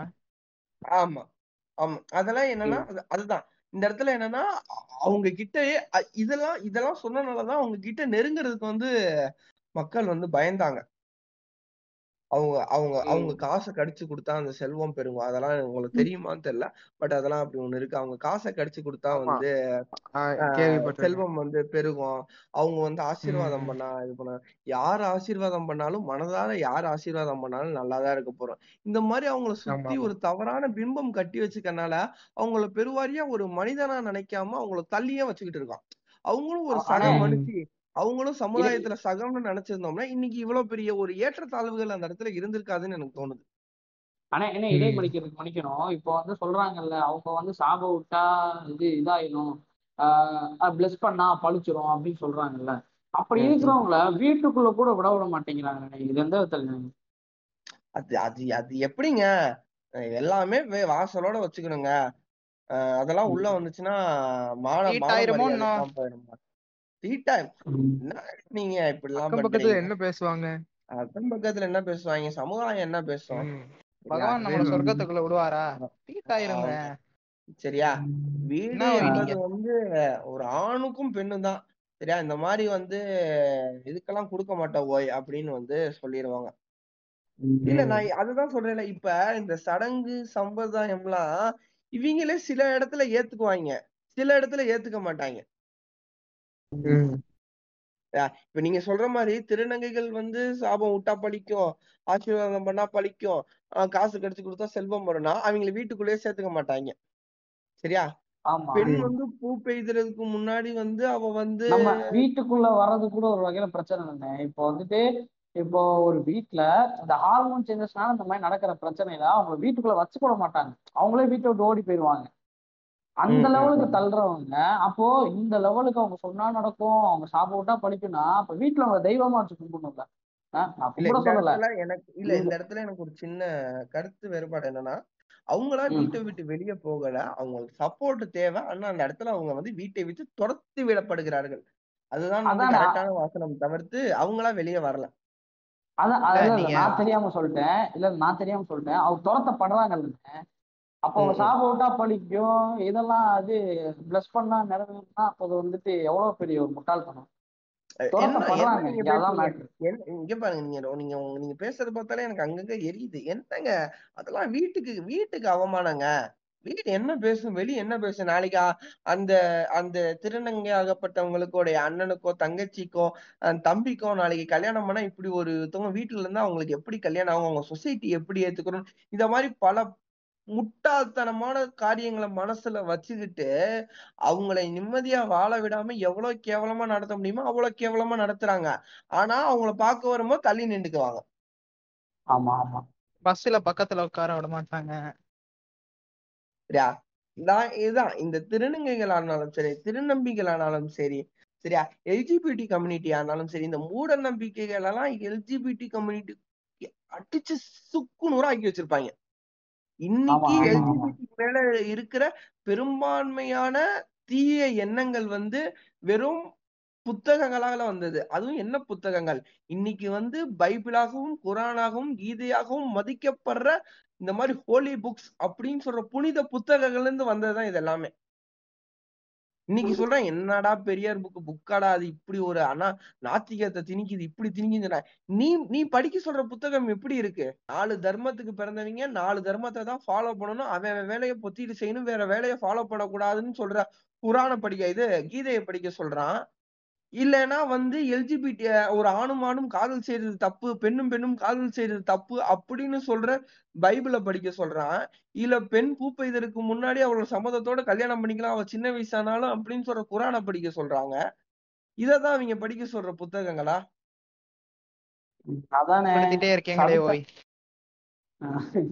அதானே சவிதா பாபியை விட இவன் எழுதுற காம கதைகள்லாம் ரொம்ப எக்ஸ்ட்ரீம் லெவலுக்கு இருக்குன்னு. நம்ம கிருஷ்ணரின் லீலைகளை தெரிஞ்சுக்கிட்டாலே போதும். இப்போ அந்த கிருஷ்ணர் இடத்துல ஒரு பொண்ணு பண்ணியிருந்தா அவளுக்கு பேரே வேற அந்த சமுதாயத்துல, இல்லைங்களா? குளிக்கிற இடத்துல ட்ரெஸ் எடுத்து வச்சுட்டு உனக்கு என்னடா யோகியன்னு பேரு? அதெல்லாம் லீலை ஓய், ரசிக்கணும் ஓய். இப்போ கிருஷ்ணருக்கு பதிலா அந்த இடத்துல ஒரு ஃபீமேல் ஜெண்டரை வச்சுக்காங்க.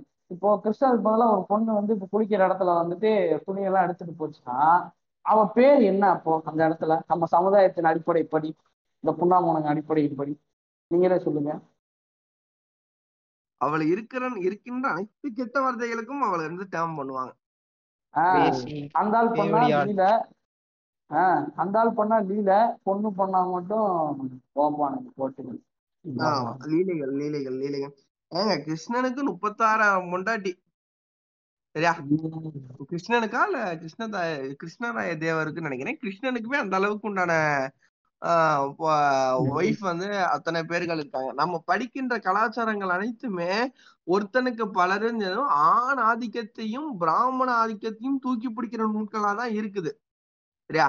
அதை தாண்டி நம்ம இன்னைக்கு புக்கை படித்தேன்னா என்னடா இதெல்லாம் புக்குன்னு கேட்கிற சமூகம் தான் இன்னைக்கு சுத்தி இருக்குது. இப்ப என்னன்னா என்கிட்ட நான் பைபிள் வச்சிருக்கேன், குரான், பகவத்கீதை, உங்களுக்கு தெரிஞ்ச மாதிரி மனு தர்மம், இந்த மாதிரி பல புக் எல்லாம் வச்சிருக்கேன். இதுக்கெல்லாம் ஒண்ணுமே சொல்ல மாட்டாங்க. ஆனா பெரியார் புக் ஏதாச்சும் வச்சிருந்தேன்னு வச்சுக்கோங்க, என்னடா படிச்சு படிச்சு என்னடா செய்ய போறோம் அப்படின்னு சொல்ற அளவுக்கு தான் இருக்க. அவங்களுக்கு தெரியல இந்த புத்தகத்தோட அந்த புத்தகம் ரொம்ப மோசம்னு. ஆமா அதானே. இப்போ என்ன சொல்றது, நான் எனக்கு என்ன சொல்ற பெரியார ஒரு டைம் நான் வரைஞ்சிருந்தேன். நான் ஒரு தடவை வரைய ட்ரை பண்ணின்றதப்போ ஒரு தடவை வரைஞ்சி, எனக்கு எங்க ஒரு மாமா இருக்காரு, அது நம்ம ஹாசிராமான்னு சொல்ற மாதிரி சங்கி மாமாவோட டபுள் ட்ரிபிள் சங்கி மாமா இருந்தாலும் எந்த லெவலுக்குன்னா அதுல ஒரு வாக்கியம் எழுதியிருந்தேன் நான் வரைஞ்சிட்டு. சைட்ல என்ன ஆனாலும் நீங்க என்னை எரிச்சாலும் நான் கருப்பா தான் இருப்பேன், ஒரு பொழுதும் நான் காவியாகன்னு சொல்லிட்டு. இந்த கர்ணன் படம் பார்த்துட்டு கோகிலாங்கிற நம்ம ஆளுங்க பேரு அப்படின்னு சொன்னவர் தானே அவரு? அவர்தான் அது கோகிலாவே கோயிலா அல்லது கடகராம் பிரதர். அப்போ என்னாச்சுன்னா எழுதிட்டு என் மாமாட்ட கொண்டாந்து நீட்டு சம்மந்தமே இல்லாம என்ன பெரியாருன்னா RS கைகூலியா அப்படி எல்லாம் எழுதிட்டு இருக்க, வாக்கியம் தப்பா இருக்குப்பா அப்படின்னு சொல்லிட்டு அதாவது நான் வரதை தூக்கி போட்டாங்க. எவ்வளவு காண்டா இருந்துச்சு தெரியுமானே, கஷ்டப்பட்டு வரந்தேன். ஒரு பாரதியாரின்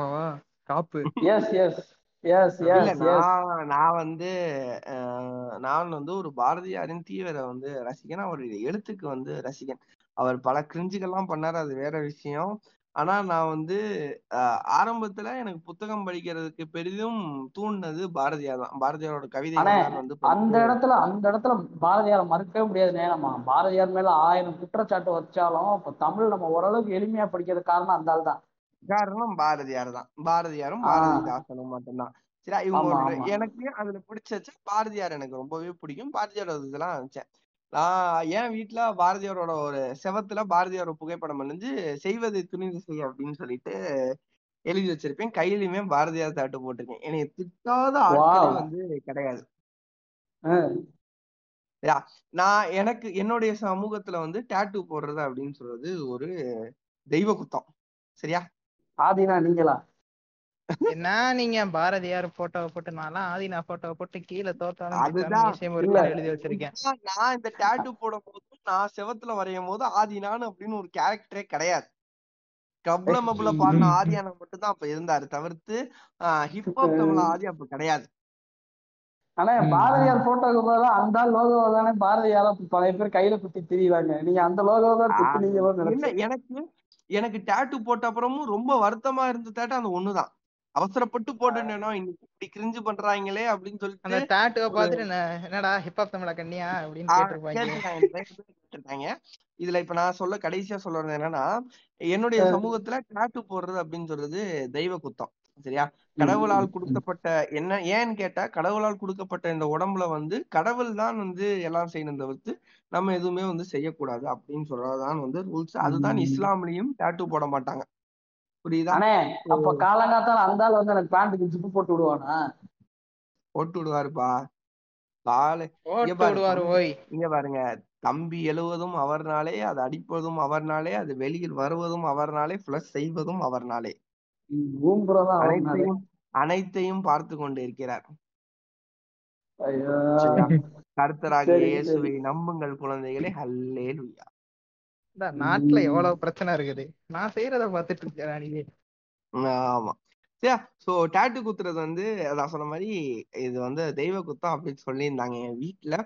ஆனா அதையும் மீறியுமே என் இடத்துல ஒரு 7-8 இடத்துல நான் டாட்டு போட்டிருப்பேன். கை கை எல்லாத்துலயுமே வந்து டாட்டு போட்டிருப்பேன். ஒவ்வொரு டாட்டுக்கும் நான் திட்டு வாங்கிட்டே தான் இருப்பேன் குடும்பத்துல. ஆனா நான் அதை சட்டை கூட வந்து பண்ணிருக்க மாட்டேன். இன்னைக்கு பாரதியார் போட்டிருக்கேன், தமிழ் போட்டிருக்கேன், எங்க அம்மா அப்பா எழுத்து போட்டிருக்கேன், பெரியாரோட தடி இருக்கும், பெரியாரோட தடி போட்டிருப்பேன், பெரியாரோட பேர் எழுதியிருப்பேன். இந்த மாதிரி பல இடங்கள்ல எனக்கு பிடிச்ச இடத்துல எல்லாம் டாட்டு போட்டுக்கிட்டு உட்காந்துருப்பேன். சரியா, எனக்கு அது என்னன்னா அது பார்க்கும் போது ஒரு மெமரிஸ் உண்டாகும். ஆனா அது இப்பயுமே என்னோட என்னைய வந்து என் வீட்டுல வந்து எப்படின்னா ஒதுக்கியே வச்சிருப்பாங்க, எதுவுமே ஃபாலோ பண்ண மாட்டேன். ஆனா நான் அவங்க சொல்றதெல்லாம் கேட்பேன், அது வேற விஷயம். அந்த டாட்டு போடுற விஷயத்துல என்னை எதுவும் சொல்ல மாட்டேன். இப்ப நான் போறேன், இப்ப நான் ஒரு டாட்டு போட்டேன்னா ஒன்னும் சொல்றது இல்ல, அப்படியே விட்டுருவாங்க. அப்படியே அந்த ஒரு இதுக்குதான் நம்ம வந்து இருக்கணும். நம்ம பாட்காஸ்ட் கடைசி செஷனுக்கு வந்திருக்கோம். இதை பத்தி பேசலைன்னா எனக்கு தூக்கமே வராது. இதை நான் ஓரளவுக்கு நான் இது பண்ணி வச்சிருந்தேன். ஆனா உங்க பாட்காஸ்ட்ல இருந்து எடுத்ததா தாங்கள் நினைக்க வேண்டாம். அது என்னன்னா, இப்போ மூட நம்பிக்கைன்னு சொல்றாங்கல்ல, ஸோ இந்த இடத்துல வந்து ஜாதி மறுப்பு திருமணத்தையும் லவ்வையும் இந்த இடத்துல பேசாம நான் அந்த இடத்த முடிக்க விரும்பலை. அதனால எண்டு செஷனா அதை வச்சுக்கிறேன் நான். ஸோ இப்போ என்ன இல்ல, இந்த இடத்துல மூட நம்பிக்கையை எதிர்க்கிறோம், கலாச்சாரத்தை எதிர்க்கிறோம், சாதிய பண்பாடு எதிர்க்கிறோம் அப்படின்னாலே நம்ம ஒரு அராத்தான ஆளு, நம்ம ஒரு ரவுடி, எந்த பேச்சும் கேட்க மாட்டோம், நம்ம வந்து சொல்லிருக்காங்க. சாதிய மறுப்பு திருமணம் அப்படின்னு சொல்றது அராத்துத்தனம்ல, அது நம்மளுடைய உரிமை, புரியுதா? இந்த இடத்துல வாய்ப்பு இருக்கிறவன் சாதி மறுப்பு திருமணம் பண்ணிக்கிறான், அது முதல்ல தப்பே கிடையாது. இன்னைக்கு ஏன் இவன் வந்து இப்படி பேசினானா இவன் சாதி மறுப்பு திருமணம் பண்ணிக்குவாங்க அப்படின்னு நம்புறாங்கன்னா, ஏன் பயப்படுறாங்கன்னா அவங்களுக்கு பயம், எங்க வந்து நம்மளோட சாதி பிற சாதியில கலந்துருமோ, நம்மளுடைய கலாச்சாரம் அததான் சொல்றல. இப்ப ஒரு கூட்டுக்கு ஒரு தலைவன், ஒரு கடவுள் இருக்கான், இன்னொரு கூட்டுக்கு ஒரு தலைவன் இருக்கான், புரியுதா? இந்த ரெண்டு கூட்டும் சேர்ந்துடக்கூடாது. அவங்களுக்கு நம்மளுடைய கலாச்சாரத்தை நம்மளுக்குள்ளேயே பாதுகாத்துக்கணும். வேற ஒருத்தன் வரக்கூடாது. அதனாலதான் ஆமா சாதிய மறுப்பு திருமணத்துக்கு இது பண்றாங்க. அது போய் இப்ப இந்த ஏத்திஸ்டம் அப்படின்னு சொல்றது ஒரு ஃபேஷன் டெக்னாலஜியா வருது, இதா வருது, டேர்மா வருதுன்னு சொல்றல. சோ அவங்க என்ன செய்யறாங்கன்னா, இந்த மாதிரி அவங்க ஒரு அராத்தா இப்படி இருக்கும் போது அவங்களுக்கு ஒரு பயம், எங்க அவன் லவ் மேரேஜ் பண்ணிக்குவானோ, எங்க வந்து அது வந்து என்னன்னா, அதுதான் நான் சொல்ற மாதிரி அவங்களுக்கு வந்து ஒரு இன்செக்யூரிட்டி, இதெல்லாம் காரணம் தான் நான் சொல்லுவேன். அதானே இப்போ என்னாச்சுன்னா வந்துட்டு, இப்போ நீங்க சொன்னீங்கல்ல லவ்ங்கிறத அவங்க உரிமை அப்படின்னு சொல்லிட்டு, இப்போ நான் காலைல கூட நம்ம ஆல்டோ அவர்களுக்கு ஒரு வீடியோ அனுப்பிச்சிருந்தாங்க, நம்ம சும்மியில தான் அந்த வீடியோ போட்டிருந்தாங்க. அவன் என்ன சொல்றான் தானே, நீங்க நம்ம ஜாதிக்குள்ள லவ் பண்ணீங்கன்னா அவனை இழுத்துட்டு கூட ஓடுங்க, உங்களை யாரு கேட்க போறாங்க போட்டு கிரிஞ்சு பண்ணிட்டு இருந்தான் பிரதர். நீங்க வந்துட்டு என்ன வெக்ஸ்னா, அவன் ஜாதிக்குள்ள பொண்ணு இல்லைன்னு தான் அவன் வந்து பாவம் பூசணிக்க வச்சுட்டு சுத்திக்கிட்டு இருக்கான். நமக்கு ஒரு பிசி கிடைக்கலையே. ஆமா, யாரு ரிக் பேசுறது இந்த சாதி மறுப்பு திருமணம் பத்தி? உங்களோட லிவின் வந்து வேற்று சாதியா வேணா உங்க வீட்டுல பேசணும்னா சொல்லுங்க. ரிக்கோட தம்பிய பொறுத்த வரைக்கும் லவ் மேரேஜ் பண்ணாலே குலதெய்வத்துக்கு பிடிக்காதான். அவரோட தம்பி வந்து ஒரு பெரிய ஒரு என்ன சொல்றது ஒரு கிரிஞ்சு ஒரு சங்கி. ஐயோ ரிக்கோட பாருங்க, ரிக்கோட வாழ்க்கை எவ்வளவு சோகமான வாழ்க்கை. இதுக்கு தாங்க நீங்க நீங்க ஜீசஸோட காலடி எப்படிங்க ஜீசஸ் பிரார்த்தனை செய்யுங்கள், ஜீசஸுக்கு ஒரு ரெண்டு சப்பு கொடுங்க, ஹல்லேலூயா ஹல்லேலூயா. பாருங்க ரிக், அவர் பேரு கூட ரிக்குன்னு தான் வச்சிருக்காரு. பாருங்க அவர் ஜீசஸோட குழந்தைகள், ஸ்பெஷல் குழந்தைகள், God chosen child you are, ஹல்லேலூயா ஹல்லேலூயா. பேரண்டிங்க படம் பார்க்கிறது தப்பா போச்சு இல்லையா? நீங்க இயேசுவை பழிக்காதீங்க, எனக்கு டார்கெட் கொடுத்திருக்காங்க. நான் 20 ஹல்லேலூயா சொன்னாதான் எனக்கு ஹெலிகாப்டர் வரும்னு சொல்லிருக்காங்க. அதனால என்னை சொல்லி முடிக்க சொல்லுங்க, அப்பதான் நான் ஹெலிகாப்டர் வாங்க முடியும். ஆனா நாங்களும் சொல்றோம், எங்களுக்கு தருவாங்களா? இல்ல இல்ல, இப்ப நான் வந்து நிறைய டார்கெட்ஸ் எல்லாம் கம்ப்ளீட் பண்ணிருக்கேன். இது வந்து என்னோட ஹல்லேலூயா சொல்றேன், யா அல்லா கூட சொல்றேன், ஹல்லேலூயா சொன்னா ஹெலிகாப்டர் வரும், யா அல்லா சொன்னா அந்த ஹெலிகாப்டர் வெடிக்கக்கூடிய குண்டுதான் வரும். இந்த இடத்துல நீங்க இப்படி ஜெனரலைஸ் பண்றீங்க, நான் வேணா தூக்கிட்டேன் ஓக்குத்தனமா என்கிட்ட கேள்வி கேட்காதீங்கடா அப்படின்னு சொல்லிக்கிறேன். அதானே இப்ப வந்துட்டு நான் இதால ஒரு ரொம்ப ரொம்ப நான் பாதிக்கப்பட்டிருக்கேன். எந்த லெவல்லனா, ஒரு நாளைக்கு வந்து நக்ஸோ பிரதர் வந்து நம்ம பாட்காஸ்ட் போட்டுட்டாரு, மனுஸ்மிருதியின் ஓடுகள் அப்படின்னு சொல்லிட்டு. நான் அதை பத்தி போய் பேசிட்டு நான் வீட்டுல சொன்னேன், அம்மா இங்க பாருமா இந்த புக்ல வந்துட்டு இதெல்லாம் இருக்குமா அப்படின்னு சொல்லிட்டு. இது நான் சொன்னப்போ கரெக்டா தானே இருக்கு. எங்க அம்மா எந்த ரேஞ்சுக்கு போயிட்டாங்கன்னா, பெண்கள் வேலைக்கு போற பெண்களாவே இருந்தாலும் அவங்க தப்பு பண்றவங்களாதான் இருப்பாங்க அப்படின்றதோட போயிட்டாங்க. யாரா இருந்தாலும் தப்பா எடுத்துக்கலாம்னா உங்க வீட்டுல வந்து இதுக்கு வந்து ரியாக்ட் ஆகுது பண்றாங்க. இப்ப நீங்க மனுஸ்மிருதியை பத்தி பேசினாலோ சாதி மறுப்பை பத்தி பேசினாலோ உங்க வீட்டுல வந்து எதிர்கருத்து வைக்கிறாங்கல்ல, அது கூட செருப்பை கொண்டு வைக்கிறாங்க இல்ல, உங்களோட சண்டைக்காவது வராங்கல்ல. ஒரு விஷயம் என்ன சொல்றேன்னா, முதல்ல ஸ்டாப், உங்க வீட்டுல இத டிஸ்கஸ் பண்றத ஸ்டாப் பண்ணிருங்க. அதானே இப்போ குலசாமி கோயிலுக்கு போயிட்டு தான் இருக்கேன், அப்ப வந்து மற்ற சாதியினரும் அந்த கோயிலுக்கு வருவாங்க, அவங்களும் அந்த குலசாமி தான் சொல்லுவாங்க. எங்க அம்மா சொன்னாங்க குலசாமின்னா நம்ம முன்னோர்கள் அப்படின்னு சொல்லுவாங்க. அப்போ முன்னோர்கள்னா அப்ப நம்ம சாதி வழியா தானே வரணும். மற்ற சாதியினரும் அந்த ஆள் வந்து என் குலசாமின்னு சொல்றான், அப்போ என் குலசாமி பல இடத்துல கை வச்சிருக்கான்ல, இவன் மட்டும் சோக்கா இருக்குன்னா நான் மட்டும் இவனுக்காக ஊம்பிட்டு இருக்கணுமா? அதே அதே அதே அதே அதே அதே சரி. அதான் இப்ப இதுல என்னன்னா, என்னைக்குமே இப்ப உங்க தம்பிக்கும், இப்ப உங்க தம்பி ஒரு 15-16 வயசு இருக்குன்னு கணக்கு வச்சுக்கோமே, சரியா? இல்ல அதுக்கு மேலேயே இருக்கணுமே. இப்ப வந்து அவங்களுக்கு என்னன்னா, அவங்க இன்னும் வெளி உலகத்தை பார்க்கல. சிம்பிளா தான் நான் சொன்ன அந்த ஒரு சொசைட்டி இருக்குல்ல, அந்த சொசைட்டிக்குள்ள வளர்ந்த குழந்தை அது. நாளைக்கு ஒரு 3 வருஷம் ஒரு காலேஜுக்கு ஹாஸ்டல்ல சேர்த்து விடுங்கமே, 4வது வருஷம் ரிக்கு கூட்டிட்டு வரானோ இல்லையோ அவன் ஒரு பொண்ணை கூட்டிட்டு வந்துருவான். அப்ப நம்ம சொல்ல முடியாது ஏன்டா குலசாமி இப்ப அழுகாதடா அப்படின்னு சொல்ல முடியாது. ஏன்னா அவனுக்கு அந்த சொசைட்டி இது இல்லடா. அது இப்ப நமக்கு எப்படி எல்லாத்துக்கும் மூஞ்சில பலார்னு அடிச்சுச்சோம் இந்த சொசைட்டி, அந்த மாதிரி அவனுக்கும் அடிக்கும். புரியுதா? இன்னைக்கு நம்ம என்ன சொல்லி வச்சிருந்தாலுமே அவனுக்கு வந்து ஒரு தாயின் அரவணைப்பு இருக்கனால இப்ப நம்ம என்ன கேள்வி கேட்டாலும் அவன் போய் அவங்க அம்மாட்ட கேட்பான். அதாவது கூட அம்மாட்ட கேட்டானா, அம்மா வந்து அந்த ஓல்ட் ஜென்ரேஷனால அவங்க அதை தான் சொல்லுவாங்க, அந்த கதை தான் சொல்லுவாங்க, அந்த கதையை தான் அவன் திருப்பி திருப்பி கேட்கறான். அப்ப அந்த நியூ ரியாலிட்டிக்குள்ள அவனை நுழைய விடாம அந்த கதைகள் வந்து தடுக்குது. ஆனா நாளைக்கு எப்ப வந்து அவன் ஒரு தாயின் அரவணைப்பை விட்டுட்டு ரியாலிட்டியை நோக்கி போறானோ, அப்ப மூஞ்சில பலார்னு அடிக்கும்ல, அப்ப அவனுக்கு தெரிஞ்சிடும் குலசாமி அழுகுமா இல்ல வந்து நம்ம குலசாமியை நினைச்சு அழுவோமா அப்படின்னு சொல்லிட்டு. ஜிபி முத்து சொல்லுவாரு பாத்தீங்களா, நக்கு இப்படின்னு என் தம்பி குலசாமி பார்த்து சொல்லிட்டு போயிடுவான். அதேதான் ஆகும், சீரியஸா அதேதான் ஆகும். அதனால நம்ம வந்து எனக்கு தெரிஞ்ச இப்ப எனக்கு என்னன்னா, இப்ப இத புதுசா கேக்குறவங்க, என்னோட பாட்காஸ்ட் கேட்டு இதை கேக்குறவங்கன்னா, ஏத்திசம் ஃபாலோ பண்றேன், மூட நம்பிக்கைகள் ஃபாலோ பண்றேன்ட்டு தயவு செய்து ஹாஃப் பாயில்டா வந்து பண்ணாதீங்க. இது என்னோட இறுதி கருத்தை நான் வைக்கணும்னு ஆசைப்படுறது என்னன்னா, தயவு செய்து ஹாஃப் பாயில்டா எதையுமே கத்துக்காதீங்க, ஒன்னும் முழுசா மாறுங்க. இல்லைன்னா வந்து மாறாதீங்க. டாக்ஸிசிட்டி எவ்வளவு பெரிய பாதிப்போ அதே மாதிரி இந்த ஹாஃப் பாயிலா இருக்கிறதும் அவ்வளவு பெரிய பாதிப்பு. சரியா? நீங்க ஒரு ஏத்திசம்னு ஒண்ணு ஃபாலோ பண்ணணும், இல்ல இந்த மூட நம்பிக்கைகள் ஏன் இப்ப மூட நம்பிக்கைகள்லாம் என்ன இருக்கு, அதை ஏன் வந்து நம்ம ஃபாலோ பண்ணலாம், அதோட ரீசன் என்ன அப்படின்னா நான் சொன்ன மாதிரி இந்த அர்த்தமற்ற இந்து மதம் பாகம் 1 பாகம் 2 வெறும் 100 ரூபா 150 ரூபா தான் ஒரு 2 புக்குமே சேர்த்து. ஏன்னா இங்க இது கேட்கறவங்க எனக்கு எந்த வெப்சைட்ல கிடைக்கணும் எனக்கு டிஎம் வேணா பண்ணுங்க, நான் வந்து ரிப்ளை பண்றேன். ஸோ ரொம்ப கம்மியாக தான் கிடைக்கும், அதெல்லாம் வாங்கி படிங்க. எவ்வளோ புக்கு உட்கார்ந்து படிக்கிறீங்களோ ஸோ ரொம்ப கம்மியாக தான் கிடைக்கும், அதெல்லாம் வாங்கி படிங்க. எவ்வளோ புக்கு உட்கார்ந்து படிக்கிறீங்களோ அதுதான் வந்து இட் கிரியேட்ஸ் அ நாலேஜ். அதை தான் நான் வந்து சொல்ல வரேன். பொதுவா வந்து நான் இன்னைக்கு பேசிட்டு போறேன்னா பேசிட்டு போயிடலாம், நான் ஆல்ரெடி அந்த 2 புக்கை படிச்சு முடிச்சிட்டேன். ஆனாலுமே இந்த பாட்காஸ்ட் கண்ணி நான் திருப்பி அந்த புக்கை லேசா ரிவ்யூ பண்ணனாலதான் எனக்கு இதெல்லாம் வந்து எனக்கு வந்து சொல்ல தெரிஞ்சது. அதனால முடிஞ்ச அளவுக்கு புத்தகங்களை படிங்க. நீங்க படிச்ச புத்தகங்களை அடுத்தவங்களுக்கு வந்து ஷேர் பண்ணுங்க. வீட்டுல சண்டை போடுறத நிப்பாட்டிட்டு நமக்கு அடுத்து வர ஜென்ரேஷனுக்கு இந்த நாலேஜை ஷேர் பண்ணுங்க. அதுதான் வந்து நம்மளுக்கு வந்து கிரியேட் பண்ணும். Thank you so much guys for என்னையும் ஒரு மனிதராக வந்து நினைத்து என்னை கூப்பிட்டதுக்கு வந்து ரொம்ப நன்றி.